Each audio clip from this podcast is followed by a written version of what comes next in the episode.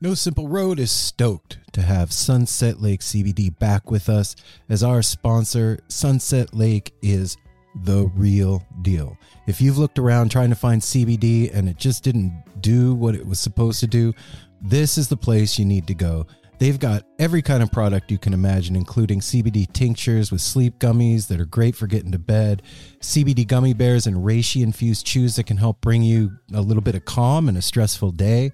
They've got salve, they've got smokable hemp flower that's great for folks like me that don't want to get stoned and paranoid but want to have the benefits of cannabis. Well, now you got it. And they even carry CBD products for your pets, man. I'm saying this is Darwin approved stuff. Go over to sunsetlakecbd.com and check out the full range of what they have. This is Vermont grown right to your door and they're giving you 20% off. So put in the promo code NSR20 when you're checking out. You're going to get 20% off your whole order and I know you're going to love it. They even have subscription options open for you. So you don't forget to get your medicine. Go check out Sunset Lake CBD everybody. Hey everyone, Chris Pandolfi from the infamous String Dusters here to let you know that my podcast, Inside the Musician's Brain, is back on the airwaves for season four, which means it's time once again to get deep with influential musicians from all across the musical landscape to really understand and translate the lessons of success, failure, inspiration, and hard work that are behind the music and the artists that we love. My guests this season include Rachel Price from Lake Street Dives, Sam Bush, Chris Wood, Chris Funk from The Decemberists, Lindsay Lou, MC Taylor from His Golden Messenger, and more. Check us out, and thanks for listening.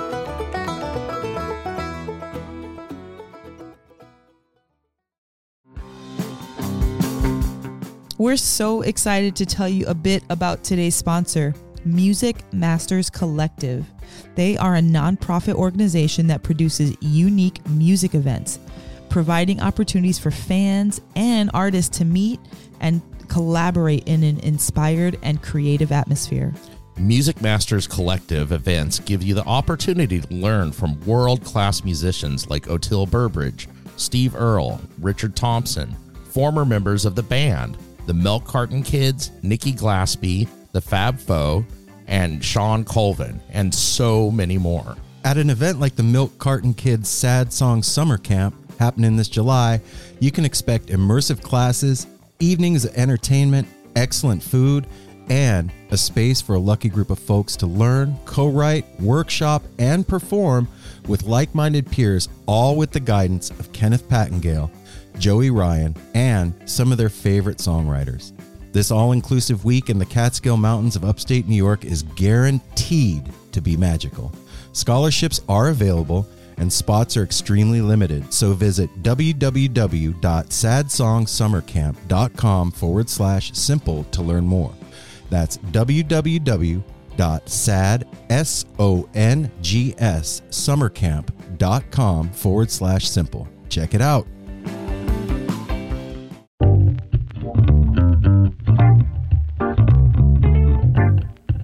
Hey now. Hey, Apple, what's up, man? How you doing today, brother? Doing well, man. Cool. Just chilling. That's and, good. Uh, whatever. Yeah, we're doing an episode here, and guess Yeah. what? I love What? the way your pants are rolled up. Well, This, uh, you like like what? that? I'm styling. I Well- like it that it's weather where we're starting to be able to wear warm things. Who? and- Wait, before we get into all that, who brought us today's episode? Oh, oh, that, Oh, would, that would be yeah. Defyne Premium Premium cannabis. Defiggity fine. D E F Y Because, we smoke like cannabis. weed. Oh. Um, N E. Why do you keep saying that, baby? Defiggity fine? I don't know. D Stuck E in my F head Y right now. I It G sounds I good. T I Y F I N E. Anyway, Ryder, if you Wow. were living in the Portland area and you were listening to No Simple Road right now, Or visiting the Portland area. you could physically drive your meat sack to Ew. Wow. We're all Yeah, just meat we're sacks. just a or big gigantic your meat cute bag little booty over to Defyne. yeah, your in spanky Hillsboro booty. or in Forest Hillsboro. Grove. Yep. and you could ask for Apple during the week and they're going to give you 10% off your entire purchase of cannabis and cannabis like And products. Guess what Wow. else? Guess what else? what else? A free T-shirt. And a free t-shirt. Sorry about that everybody. That was okay. So come It on didn't over bother to me. Defyne. Come visit me at the Hillsboro location. Uh, also stopping in the Forest Grove one. We will help you out with all your needs, your topicals, your edibles, your vape carts. Your smokable. We Your are Smokables. enjoying some smokables right now from uh, Defiggity Yeah, Figgity, some figgity slurricane from Rocky Garden. Okay. Yo, guys, go get that Slurricane. It's so good. I'm gonna tell That's y'all Lizzie. something. Little, little something, something. I woke up early this morning on a Saturday at six. Feeling like P. Diddy. and and I came out here on the porch and I, and I was like, you know what? It's early. I'm gonna wake and bake a little bit. And I took a hit off that pipe, and it destroyed me for the morning. I was so high from one hit. So of you that were slurricane. feeling like P. Diddy. I was. Uh-huh. I was. It was. You say he was dancing around. It was I'm, cute. I'm pretty. He was like, uh huh, uh huh. Anyway, we apologize for all this, you guys. no, we don't. Head over to This is just Hillsboro. proof. Go on over, you can take care of your head. You're gonna have a good time. You're gonna be laughing, hanging out with your friends and family, whoever you're hanging out with.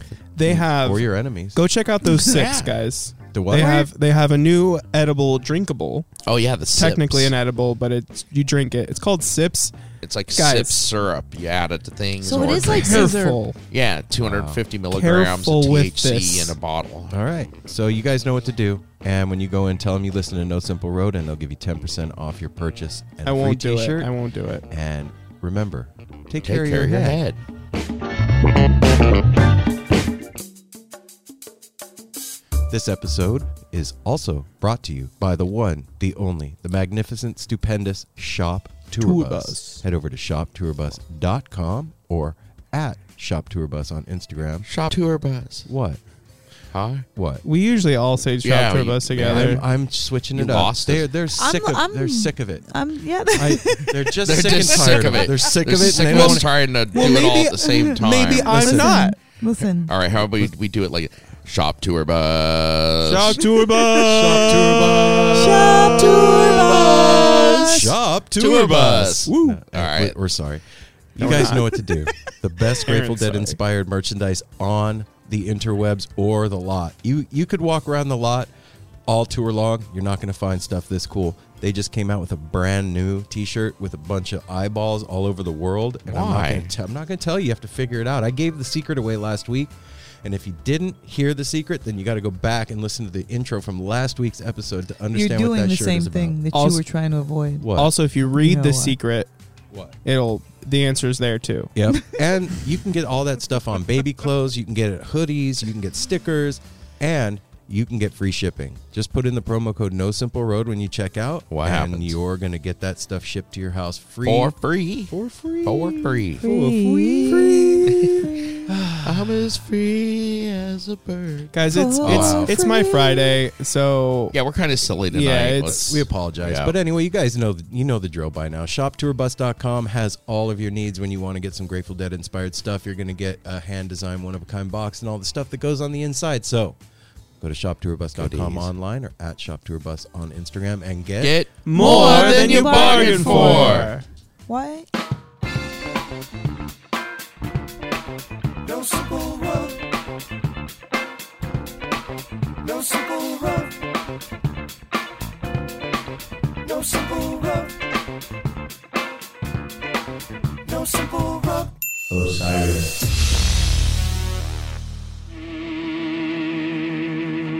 Hi, I'm Richard Z. Rastafarian from Fear of a Craft Beer Planet, a podcast that talks a lot about the parallels between the beer industry and the music business. But really, we talk about whatever we want. The show is made up of four of us me, Richard the Rastafarian, the radio guy, Jay Rose, Ryan Egan, and Rob Forzik. They're the beer guys. They're the ones that teach me about craft beer, and I'm the one that gets the show on the air. You can find us on all social media platforms at Fear of a Craft Beer Planet.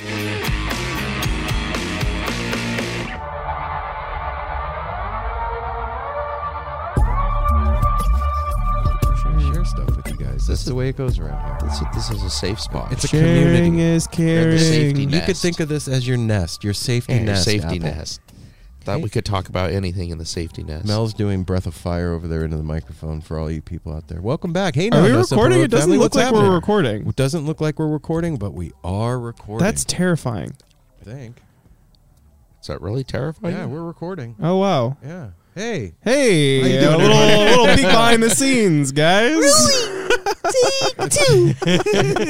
we we really are professional podcasters. You guys Stop saying bullshit stuff. Uh, Mel, tell me not to talk again. I'm just gonna be quiet. Now. We're done. Okay, it's our show if now. bullshit stuff falls under what you were gonna say, I'm sorry. Well, okay. we are let's say- professional. He's not wrong. We're we have We are. sponsors. We get paid money. That is that That's- professional. Yeah, that is professional. So, everybody, welcome back to No Simple Road. and this is no bullshit this episode. This is pretty incredible what happened this here. episode?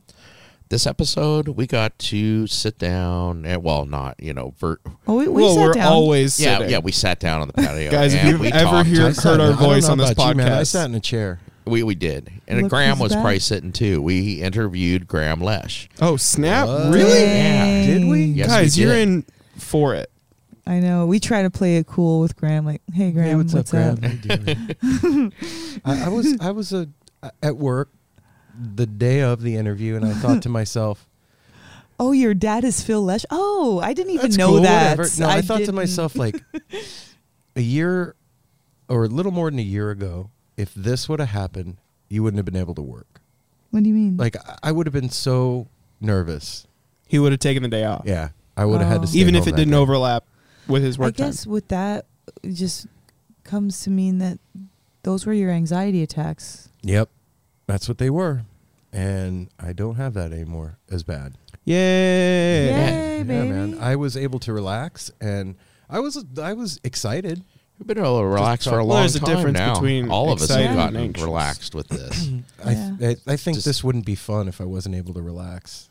No, you know, at this absolutely point, not. No. talking talking to Grahame was Totally chilled and relaxed. super high water mark for the show. And as far as I'm honestly, it might have been the one of the chillest interviews we Yeah. had. He's such a chill I, dude. it almost kind of felt like we were like in a canoe, right On, on a river, lake. like Yeah, a, la- ri- a yeah, lazy like- river. It did. It felt like, and he Just felt like he was there along. too. Hey Grahame, did you feel like you were in a canoe with us? Well, I don't know if he says something. That if he if he has feedback, let me know, Grahame, because that's what I felt like. That'd be awesome. And I I was Unless like, it's oh my god, I mean, I I wasn't even that all week.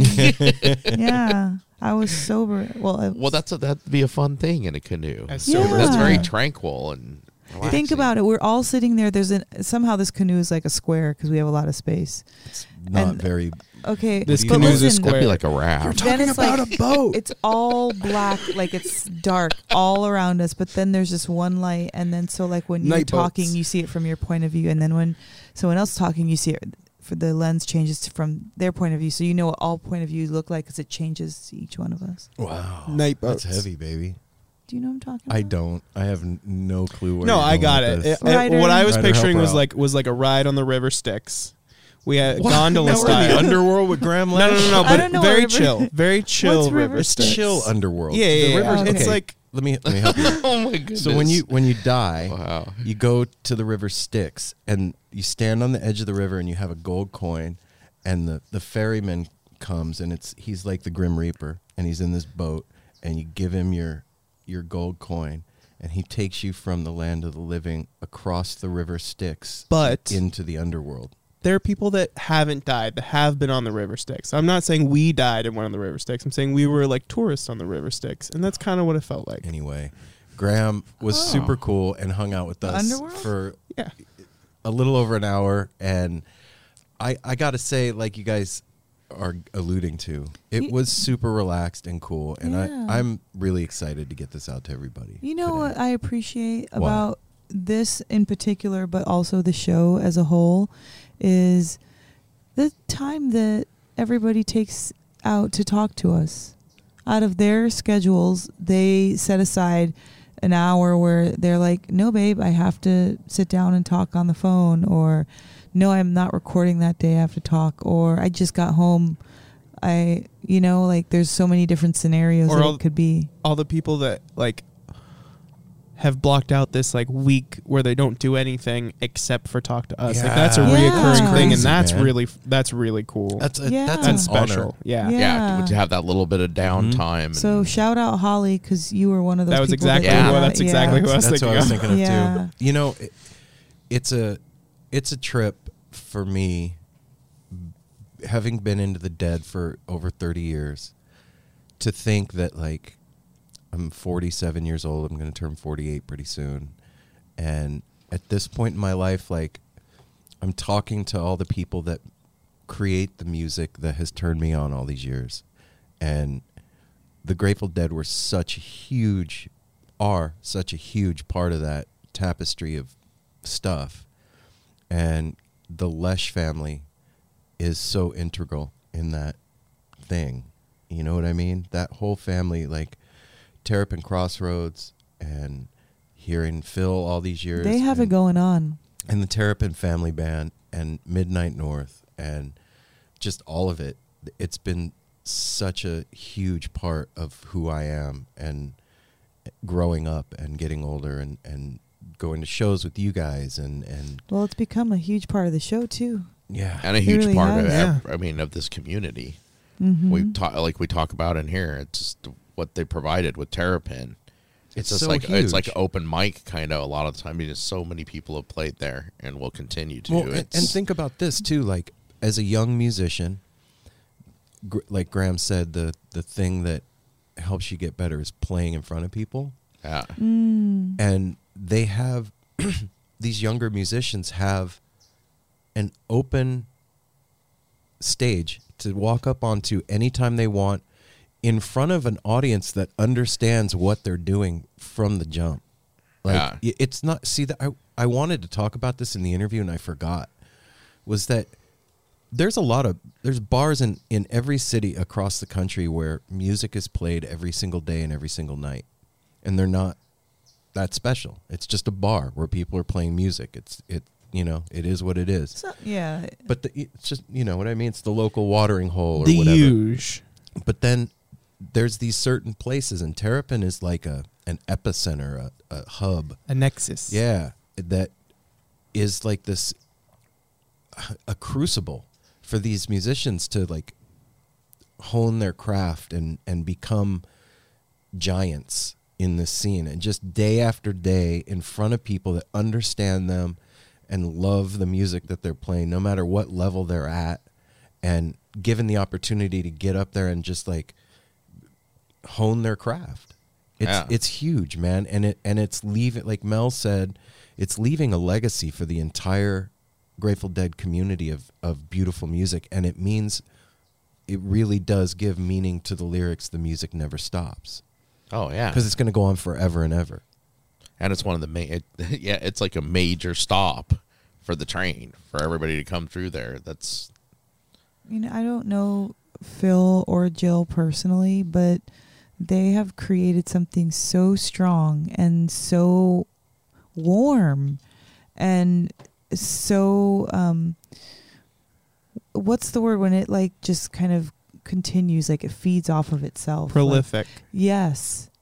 And Grahame has this intensity and this um gen like genuine nature yeah, Yeah. genuine nature about him and it was just I don't know why it was just so comfortable. Like that's really the big word that I could say Well, it was- about Grahame. it was funny how it all started too like you guys will hear in a, in a couple of minutes here when we finally stop talking but it, Finally Yeah. stop. we were in the middle of a conversation when he got on the phone i didn't tell anybody i didn't up, tell uh, anybody like i was calling him and and it would just kind of happen and i bumbled into connecting the phone to our mixing board and it, i was like oh he's he's there Oh, whoops. and from the first couple minutes like it was we were hanging out in the canoe on the river Styx. on the river Styx. i don't know how we ended up there man that's uh that's pretty good It's really cute. what What No Simple Road has done. what'd we do We're cute. mel thinks I we're cute agree. everybody We, I mean, agree. I if, if agree. No are. simple road was a person we'd have a spanky booty Yeah, we would have a Ab- total well, spanky booty. we have four spanky booties. Well, actually. that's why I'm, if it was one Five. thing, it would It'd be, be a, the- a four times bodacious spa- spanky booty. that one was for you john from the hill yeah, I always think about John now when I think about spanky booty. He- Just him. s- Spanky, spanky booty. Spanky booty. Okay, I won't explain it, but anyway, um, yeah it it was a huge deal for us to to be down there and it and still is. It's a, still a huge deal. Like it was a formative moment in the No Simple Road history. mhm. mm-hmm. it was amazing thing that you like happened for you personally because like where it was and then the people that came out there. Yeah, seeing Billy and Diana And there was yeah, super cool. and then going to breakfast with them the next day. Yeah. That was so. Y- it- and I told you this. I the, felt like wait, hold on. I'm holding on. I felt Hold. like um Gilligan's Island. I felt like we were on like this like we were dressed up like uh, you know on ready to go on a cruise and we were like in like this beautiful yacht. That's what it felt like in that restaurant Family. to me. Tonight's theme is boats. Boats and hoes. boats and Jesus, hoes. Mel. I, sometimes, baby, What? you come up with the most left field analogies You and too. metaphors. I fucking love you so much, man. but do you know what I can I no, no but but I I love it. I don't know what you mean. we I just felt like we when I say we, all three of us and Billy and Diana Kramer and just Ready that- for a party. yeah, I like gotcha. All right, I'm with you. I hope but everybody out but there a is with party us too. on a well, and boat. even kind of, it, I mean, had the appearance of a boat, the big windows, with like the you're on a cruise ocean right or- there. yeah, like Okay. Like we special were- boat party. Well, it, it was a big deal too. and they like oh, had seafood. Jesus, I had seafood. that I, I don't know if I ever said this on the show. I remember Probably. I rem- no, I don't know. I doubt it. I, 123 I remember telling Mel this in the car personally, with like tears in my eyes. So I doubt I said this on the show. Okay.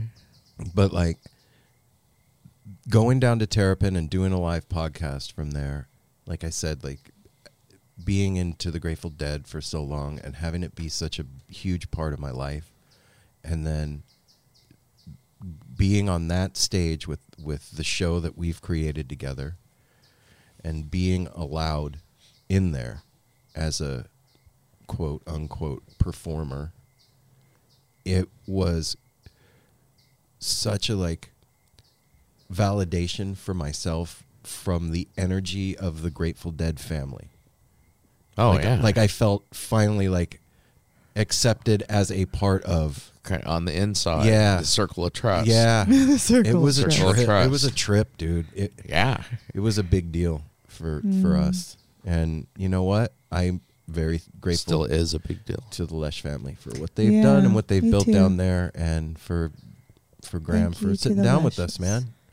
But before we get to to Grahame, you gotta you gotta sit through us talking a little bit because that's what we do. We we talk. That's that's what a podcast is. yeah, it's why it's why you pressed play. that's why Yeah. that's why you Well- came here this week. Hold on, before you do that too, I was just gonna Before shout we this talk, out because Before we talk, Before we we have before to we talk. go into the business, because I'm then not it'll be doing the business yet. interview. was just gonna say, oh, you're not doing business yet. Oh, we were gonna talk about like We're Doing your talking. business. Okay. What's up, man? Uh, well, we were just talking about this the other day with Grahame. uh, Grahame's got quite a bit coming up. And I was Hit it. gonna- Yeah, go Yeah, ahead. Grahame. Now is a good time. Grahame's time. playing at the Terrapin Bar Woo, on the 23rd. woo. And That's tomorrow. Um, Yeah. Well, Monday. It's today. that would be Monday. Okay, t- tomorrow. okay, so it is tomorrow. yeah, and Okay. then, then you're If you're hearing this. listening to This, this on is cool Sunday. too. He's going over to uh, Portugal. Oh, wow. which we that's talk about, and right. uh, this is very interesting. Then back over here to hit it with Midnight North, going to Tahoe City on October 18th, Truckee, California on October 13th, then down to Austin, Texas on the 23rd, Dallas, Texas on the 24th, Mobile, Alabama on the 27th. Buzz, you need to go see Midnight North. Then Wow. Go. over on into Georgia, Alabama, Tennessee, North Carolina, Pennsylvania. wow, that's that's a little bit of a tour there. Yeah, and I think that's just the beginning A of little it. That's what's bit. up. So That's a go lot of check them places. I'm tired for him. No, he's He's young. having a blast. He's healthy. He's fine. Yeah, the, I think that his dad has probably taught him how to do the do. Yeah, I He's mean, if anyone And can, if anyone can marathon, it's definitely Phil Lesh's son. yeah, Mm-hmm. this is true. and We talk about that too. Apple, What? fill us in, man. How you doing, brother? I'm doing great. Yeah, Good. Yeah, you look comfortable. And playful. I am comfortable. And I'm very playful. relaxed. It's nice to have a weekend. Kind of. This is like the right before the holidays. yeah. Like right there's before the jump off. Yeah, there's there's no shopping or decorating going on. Guys, yet. September's like the best month. and Yeah. and I- and it's a I trip. Well, September. Mel will get into that more, but it's a trip too with the house kind of the balance kind of coming back more because Mel's got a new shift at her work, Mm-hmm. so now she's home every night. Yeah, man. hanging out with us, keeping us guys in line. It was Yep. it was a trip having Mama's back. having Mel working two p.m. to ten p.m. Oh yeah, we never saw her. at Never- night. We're all going yeah. to bed. Or, It was Yeah. rough. and and for a while too. Yeah. Like it, it was A year- hot minute. no, not almost a, a year. w- You, were, almost. you started the holidays last year. Yeah, like November so of 10 last months. year. Well, Or you no, were 11 working. months. You were working days when you started the holidays. Yeah, though. but it was it was like a a weird void in the energy of the house. Like having Mel not home at night. I can't even explain what it does to the energy of the house. Like it it it doesn't feel as much like home when Mel's not around. And, Imagine- and I said it to her a couple of nights after she started the new shift. We were laying in bed, and I was like, you know what, babe? I'm really grateful that your new shift is day shift. It, you being home makes it feel like home around here. And then the next day, independent of knowing that I said that, writers told her the exact same thing. It's true. Imagine like a Christmas tree and then part of the lights are out. Like it's still a Christmas tree technically, but it's kind of a dumb Christmas tree. good. Like, It's But done. whatever. yeah. Well, I felt the love. I feel the love, and I feel right. Also, like we had our first cute little date today, and that was awesome. And then I start to think, I'm like, why do we do? Why? do- Why do we do this? Like, why do we work opposites? You know? Mm-hmm. And I think there's, you know, some funness to it. Like missing you is cute. You know, For but a then minute. for a minute, for your and then it gets to like i like need to be around you Mm-hmm. like i have to i need to be around the house i want to be around the house and since i've been home like the house feels more like my my home and Except every and everybody's smell in our home. That's exactly what it Guys- feels like home. I feel guys, like tonight the house right is now. haunted. sitting Okay, here, that's feels, House is haunted. the night feels comfortable because it's like it's like it's not over, but it it's complete. yes We're complete, so now it feels comfortable. Like go to bed early or go to Mhm. bed a little Yeah. late. Like it's not like oh Mhm. well, Mel's not going to be here till And and it did suck i or did I'm have going to fomo i'm not gonna lie i did have fomo all the time because Aaron you Darwin guys just always did moped all fun the stuff time. you're like oh that's not even that true though. yeah it isn't that Me and true but that's how i felt Me- me- yeah, yeah, you did. You did miss that. Me, Not me and really. Ryder it's not did true fun at all, but things. that's how I felt. Barely, we got drunk. That Yeah, was me our and Ryder fun had things. fun. That And Dar- was- Darwin, Darwin, and Aaron just laid in the driveway, staring into the driveway. I did. It's true. But you know, So thanks a- for thanks for saying that, babe. yeah, man. We all lo- we love having you home. Yeah, I This is- we did a little toast earlier too, and and it's my birthday season and Ryder's birthday season, snap. and so it's kind of cool to be around for that. Look, and We've just gone from birthday to birth month to birthday season now. Well, for everybody out there, Mel Mel Birthday started season. the. It's your birthday week, and that and then it became your birthday month. okay, wait, no, I'm now with Mel it on just this. became birthday No, no, season. no, no, no, no, no. There's a difference between birthday month and birthday season. Birthday month is very specific. This is my birthday month. It's our birthday season. Whatever, man. well, it's also specific your thing. I season love you too. so then much because you His is in understand, winter. His is in winter. So no, his is in fall. It's Winter doesn't okay. begin until I apologize. December. We are going down the birthday fucking rabbit hole. I apologize. It's a good guys. rabbit hole to go down. There's weird rabbits, and they're they have cakes and presents and whatever. See, it's a good rabbit hole. y- here's the thing: when what's you live in a house with Here. with other people, and and you really do love them and get along with each other, when one of you is missing, it it throws the energy out of balance in the house, and it it does something to everything that we do around here. When we all do it together, it's way more fun. It seems more important. do you know what I mean by that? Yeah. And, Yeah. and, Subs- and, and substantial, and like more substantial. Yeah, totally. And so now that mom's home, Mm. everything's Yeah, we've already right with the started decorating the house more. Mhm. Yeah. Mhm. We, well, see, I, because I finally have some spare time, I was able to, You had some pretty solid spare morning time. yeah, I did. You had a and good. I used you, it. wi- you like we we complain a lot, but you also had a pretty dope. It was a good I shift. no, I'm I'm saying I had the best shift. you uh, just went from the best shift to the other best to shift. the better shift. yeah, like I yeah, I look forward to the day when all of us are podcasting for a living and Well, you know, and we're all here Even hanging beyond out. that, I really don't- do. It. I just feel like I was me and Aaron. You went on a date, and I just before we even went in, I was crying for like five minutes. Standing in Aaron's front of the sushi restaurant, Yeah. holding each other. Mel's sobbing. I'm looking at the menu over her shoulder. Ooh, that looks good. yeah. I had an emotional outburst. Why? Tell tell the people what your outburst was about. tell the family.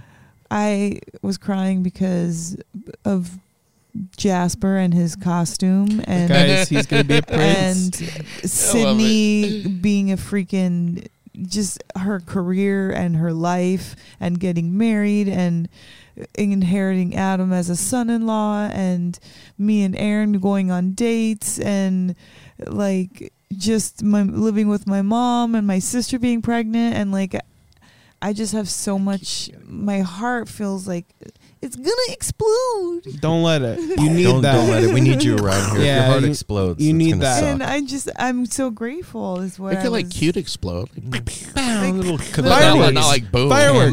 like um Lucky Charm like stars Okay. Poof, but little softer Yeah. I mean, Snap, crackle, pop. and I think I think too like this is a th- season for thankfulness right. And I I'm going to go on a tangent here, Uh-oh. but I'm going to bring us back around. Just stick with me. So I listened to a Duncan Trussell Family Hour podcast this week or maybe it was last week with uh, Noah Lampert from the Synchronicity podcast.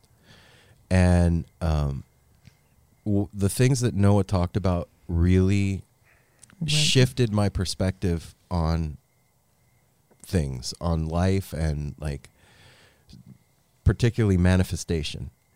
And one of the things that he said, and you guys should really take the time to go listen to that episode or go listen to Noah's podcast because he's awesome.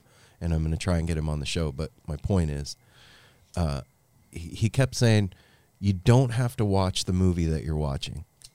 And so what his analogy was is that like we're these people that are in front of a movie theater before we're born and when we walk into the movie theater and go into the movie, we forget that we're watching a movie. we're and- enveloped in And it. at any time you can get up and go get more popcorn and get some more candy Go and go to Go a to the diff- and go bathroom, to a different fucking movie theater. If you don't like horror movies, get up and walk out and go into the comedy. And Wait, can you do that in life? that was his point. point and it really like it oh. stuck with me Good job, and, and then um he was talking about like manifestation and and people hoping for things. Like i think a lot of what the secret talked about was like picturing the thing that you want and yourself having the thing that you want. But noah took it a step further and he was talking about picturing yourself after the thing already happened how you would feel once the thing that you wanted to manifest already manifested. What? And then also What use, then? using your friends as angels was one of his things and like picturing your friend telling you, "Hey man, good job on such and such," or "Wow man, I can't believe that you pulled off this or that," and then keeping that with you. And the reason I brought up all that is because that shit works. All this stuff that's happening is all stuff that I'm not saying I did this, but it's all stuff that I've thought about and been picturing and I didn't like the fucking movie that was playing. I didn't like you not being home. I didn't like us not spending time together. It wasn't what I wanted and it wasn't good for us. And so I wanted to change the movie and it fucking changed and it really happened. And that whole manifestation thing and is was huge for me. Like it's not manifestation, it's imagining things into being. And I have f- an awesome imagination. yeah, I know that because it drives me out of my mind sometimes. And so if that's the case, if I can use that to make stuff happen, I'm in business. you've always been in business So I, I don't know. I just I really feel like all this was this huge like synchronicity coming together of like confluent forces and it makes me really happy, man. mm, Yeah. me too I like coming home and having you home. Hmm, It's I- nice. it makes the I end of really the day good. appreciate that too, Ryder. I do. Ryder just took it back to like he did. feeling. I know, because it does feel just good. like I feel home, more man. like, it, you know, it's like there, nobody will ever know unless you're a mom, and you any kind of mom. But like, if you're not home at night, you like think about like, are my kids fed? Are my is everybody? Did everybody take a bath? Are the clothes like? I didn't. No. You Yeah, know, you did. Yeah, I We're- did. We're I, I all took a shower. We're all starving It- and dirty. It's it's beyond that now because you know I don't have to think about like you or Simon in that way, but it's still that same type of like wanting to make sure everything is on lock before the end of the night. Yeah. You know, and just like it's you know like locking the door at the end of the night, turning out the light, making sure the stove is But we're off. big boys, Ma. We can It's- take care of yeah, ourselves. But even like Apple was saying, like, you know, I I went and I put that picture up, and he was like, you know, we've we've had like all these co- uh, poster um in frames that we've been meaning to hang up since last year, and yeah, they've been don't know what building up for. and if I'm not around, it doesn't get done. But since I'm home now, we can do things like that, and Mel's that's what mom whip. does. Exactly. Clean your fucking room. Let's find that smell. That's our. So Ryder said earlier that our house was haunted. we don't want to Okay, leave you guys hanging. For- Wait. For, any of you out there that know about this, we're, this is a real thing. And Yeah. and uh, Apples. I think apples is a good. Cody, if you know who I'm talking to, Bug Dude abides, maybe you could help us with this. There is a ghost smell in our Guys, house. It no. is- wait, it's traveling. ar- Hang on, It's not a ghost Hold smell, on, it's a dead rodent It's in the air traveling ducts. around the That's house. what- It, it, it- if you go in one room, it smells like something died, and then that it'll go away in that room and show up in another part of the house. Today it was by the front door. Guys, okay. By the front the door. night the night it started, before I knew anything about it, I had sleep paralysis and a ghost dream, and I don't get that shit. I've had sleep paralysis now twice ever in my entire Stinky life. ghost. It's a ghost. This house is fucking haunted. Dirty fucking And he ghost. stinks. Um, it's a stinky ghost. I don't know if it's haunted. I don't believe said it's haunted. A dead rodent. That's what apples It could I be a dead of- rodent too, I but I just agree think that. it's it's more fun to think it's a so ghost, we've been cleaning off the hook because I'm like I I started off I'm like okay fucking let's wipe this shit down let's sanitize it let's clean it. Grahame's like, wait, we were on the river Styx. Now we're tracking down a ghost. We're Yeah, gonna leave you the numbers It's so if you want to spooky get right season, to the guys. interview. Go ahead, go ahead. um, it's spooky season. anyway, we've been cleaning off the hook. We were trying to find it. I got rid of whatever uh, you know Sabine thought. I got rid of I whatever bleached my the mom sink in thought. there. I we got rid of the trash, everything, and it. I to So help is is what It's not basically what we're saying. If anybody knows what the fuck that what that is, please Yeah. DM us or send me an email And I thought at it was my mom's room. Have we tried sage yet? we will do. no, we haven't tried sage. Exactly, I'm we telling you guys. cinnamon. It's Sage the yeah, stink ghost cinnamon. out. Casper the funky ghost. Ghost. I was friendly. Casper when I was little. that was my favorite. Anyway, Was it? yeah, it was. Yeah, it it scared me, but I loved it. So I don't know I had why. one of those I also plastic I also costumes. didn't ever have a, a Casper scared you? Yeah, Casper scared me when I was a little kid, but wow. I also had a plastic lobster that I slept with as a kid, so I was a little weird. That wasn't scary. That's not All right. weird. Kids do whatever they want. He was weird. I That's was true. Um, you know, also this week, I uh, this is a public service announcement to all of you oh, out there Lord. that don't go to the Dang. dentist enough. I haven't been to the Whoa. dentist in three years, and I got a hole in my gums and shit, and it, it hurts, man. And just go to the dentist is my point. I went to the dentist this week for the first time in three years, and Yeah, man, if it's been I'm thankful longer for than my insurance, that's this all is I gotta this say. is the public service announcement. If it's been longer than six months since the last time you went to the dentist, just make a fucking appointment and go to the goddamn dentist. Go to the dentist. Go to the dentist. But yeah, that was my week. Dentist, Mel's home. Uh, I'm imagining, not manifesting. I changed my movie, and there's a ghost smell in my house. Ryder, how was your week? Well, I had sleep paralysis, so that sucked. It kind of fucked my whole week up. I'll be honest. I'm still tired. Last Um, night. You know, no, the night before last night. they they say, they the, You, the how many times they, you gonna interrupt? they say that Yeah, I that's, know. they say Oh, that sleep paralysis is a psychic Just attack. let anybody talk. I I I agree with that. I I wholeheartedly do because I don't like that doesn't happen to me. Like I said, I've only ever twice had sleep paralysis. I know people that like can t- like have sleep paralysis on a regular basis. I got something I for you tonight, man. Okay.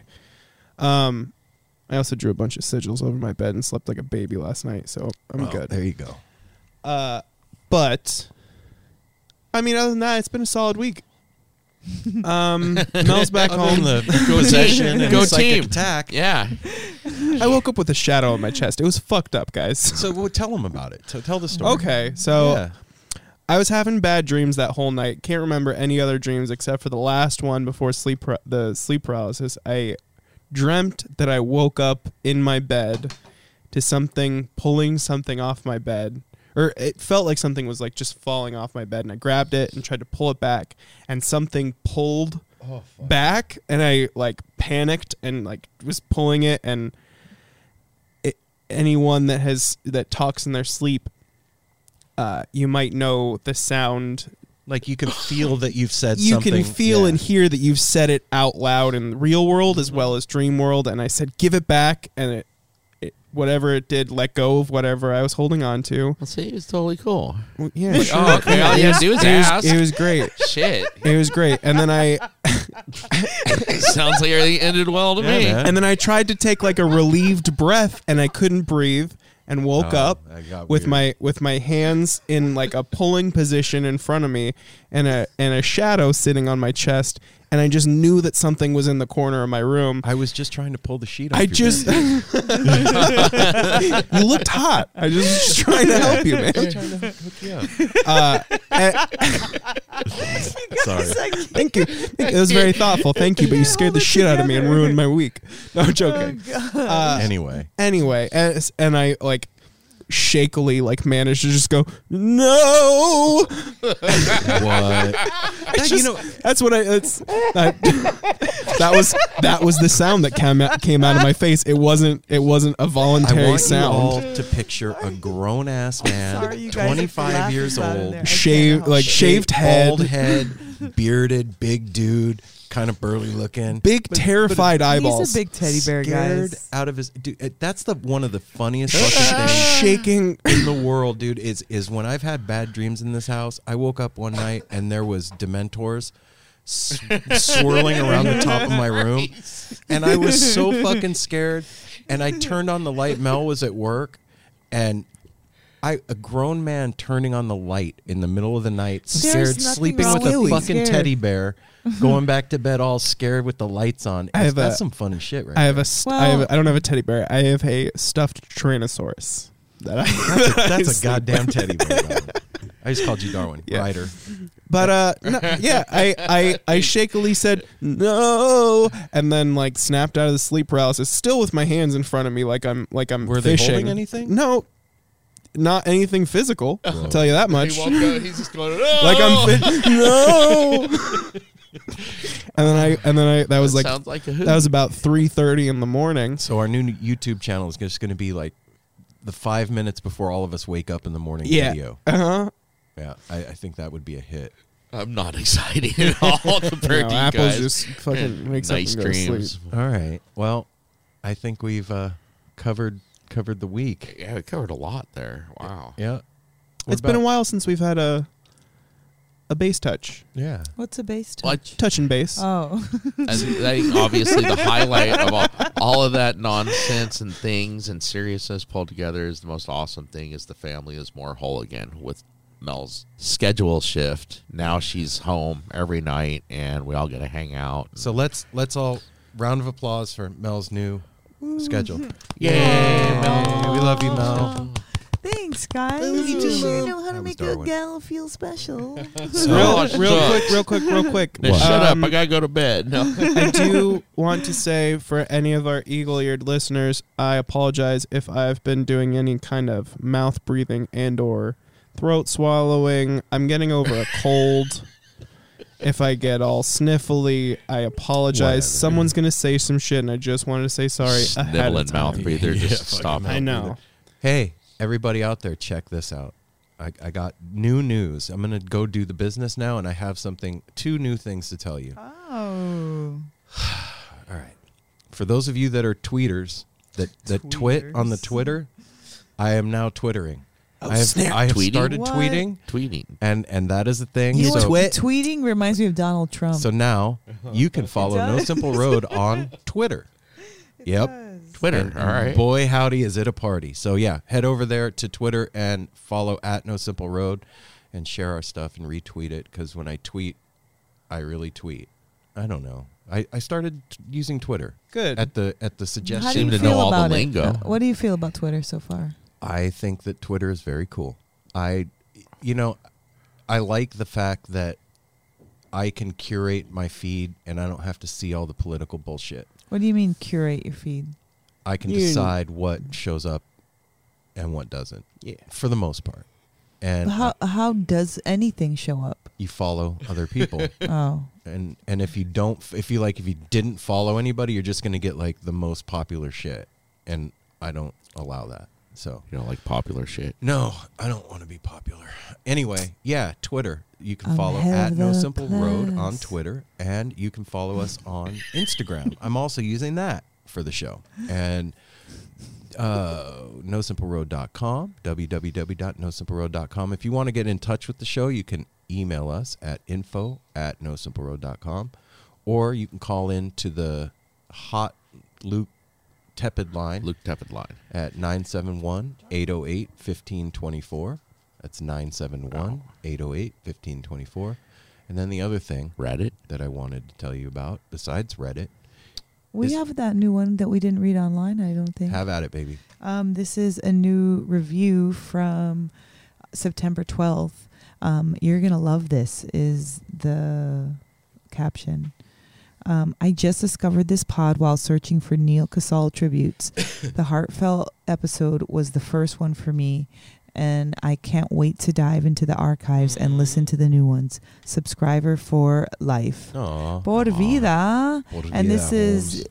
K. Bosher or K. Bosher. Right on. Basher. We love you. Welcome to the family. Yes, thank you so much. Sorry if I butchered that, but I Boshered it. I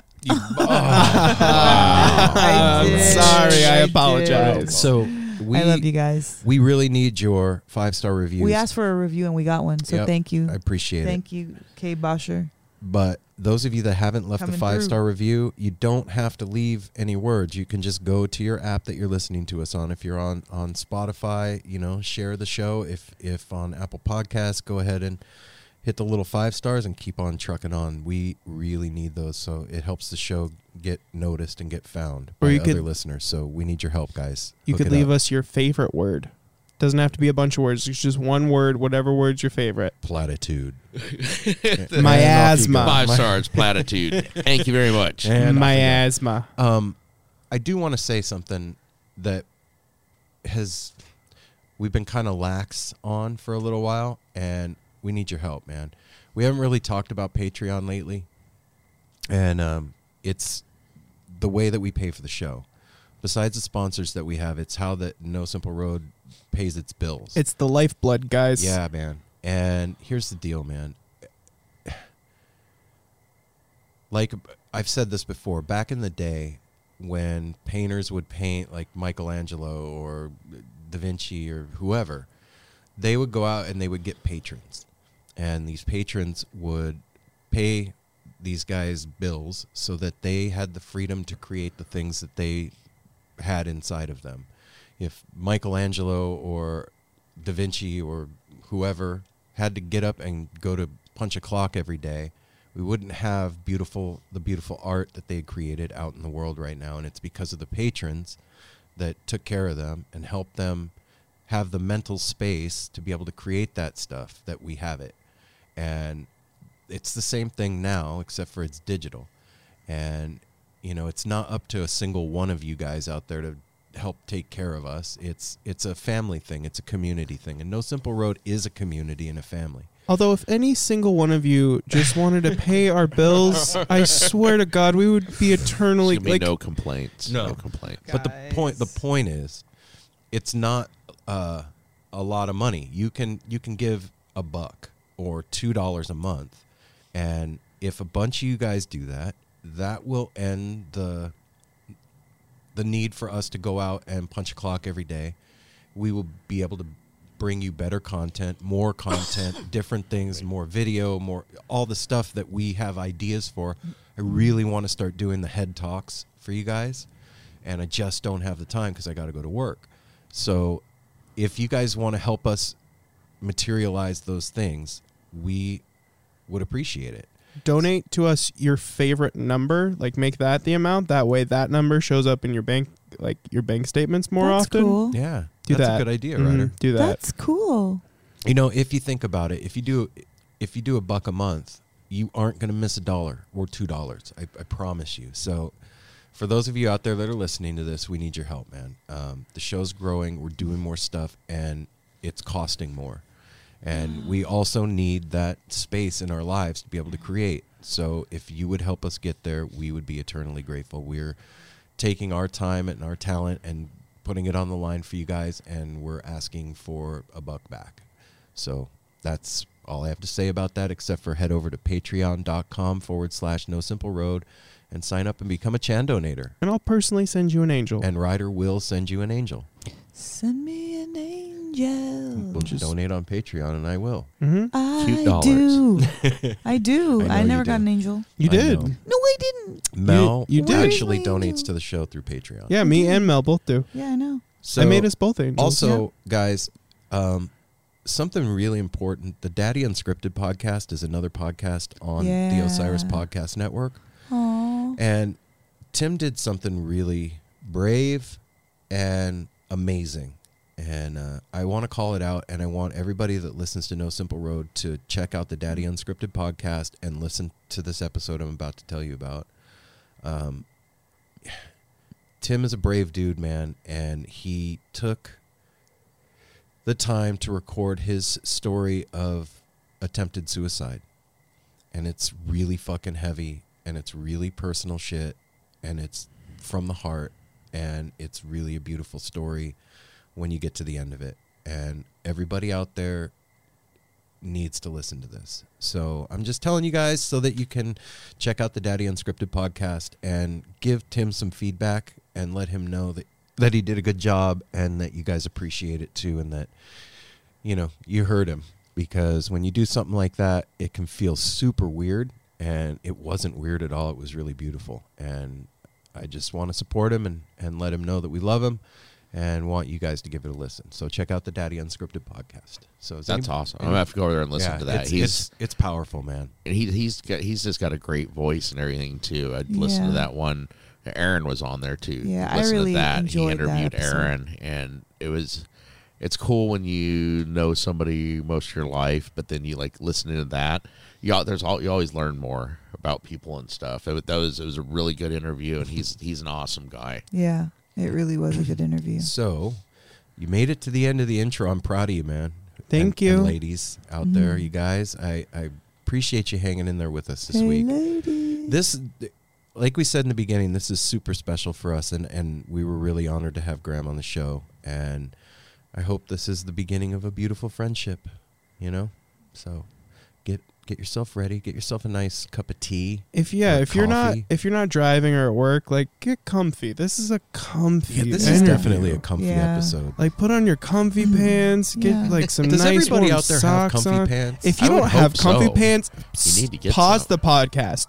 Go to Target. Get yourself some Mhm. comfy pants. This is not a joke anymore. Get yourself some Okay. comfy pants. everybody out there All right. there's riders psa um yeah so get yourself ready this is going to be a good one man and i'm going to stop talking and we're going to get you there ready without further ado the no simple road crew gives you Grahame Lesh.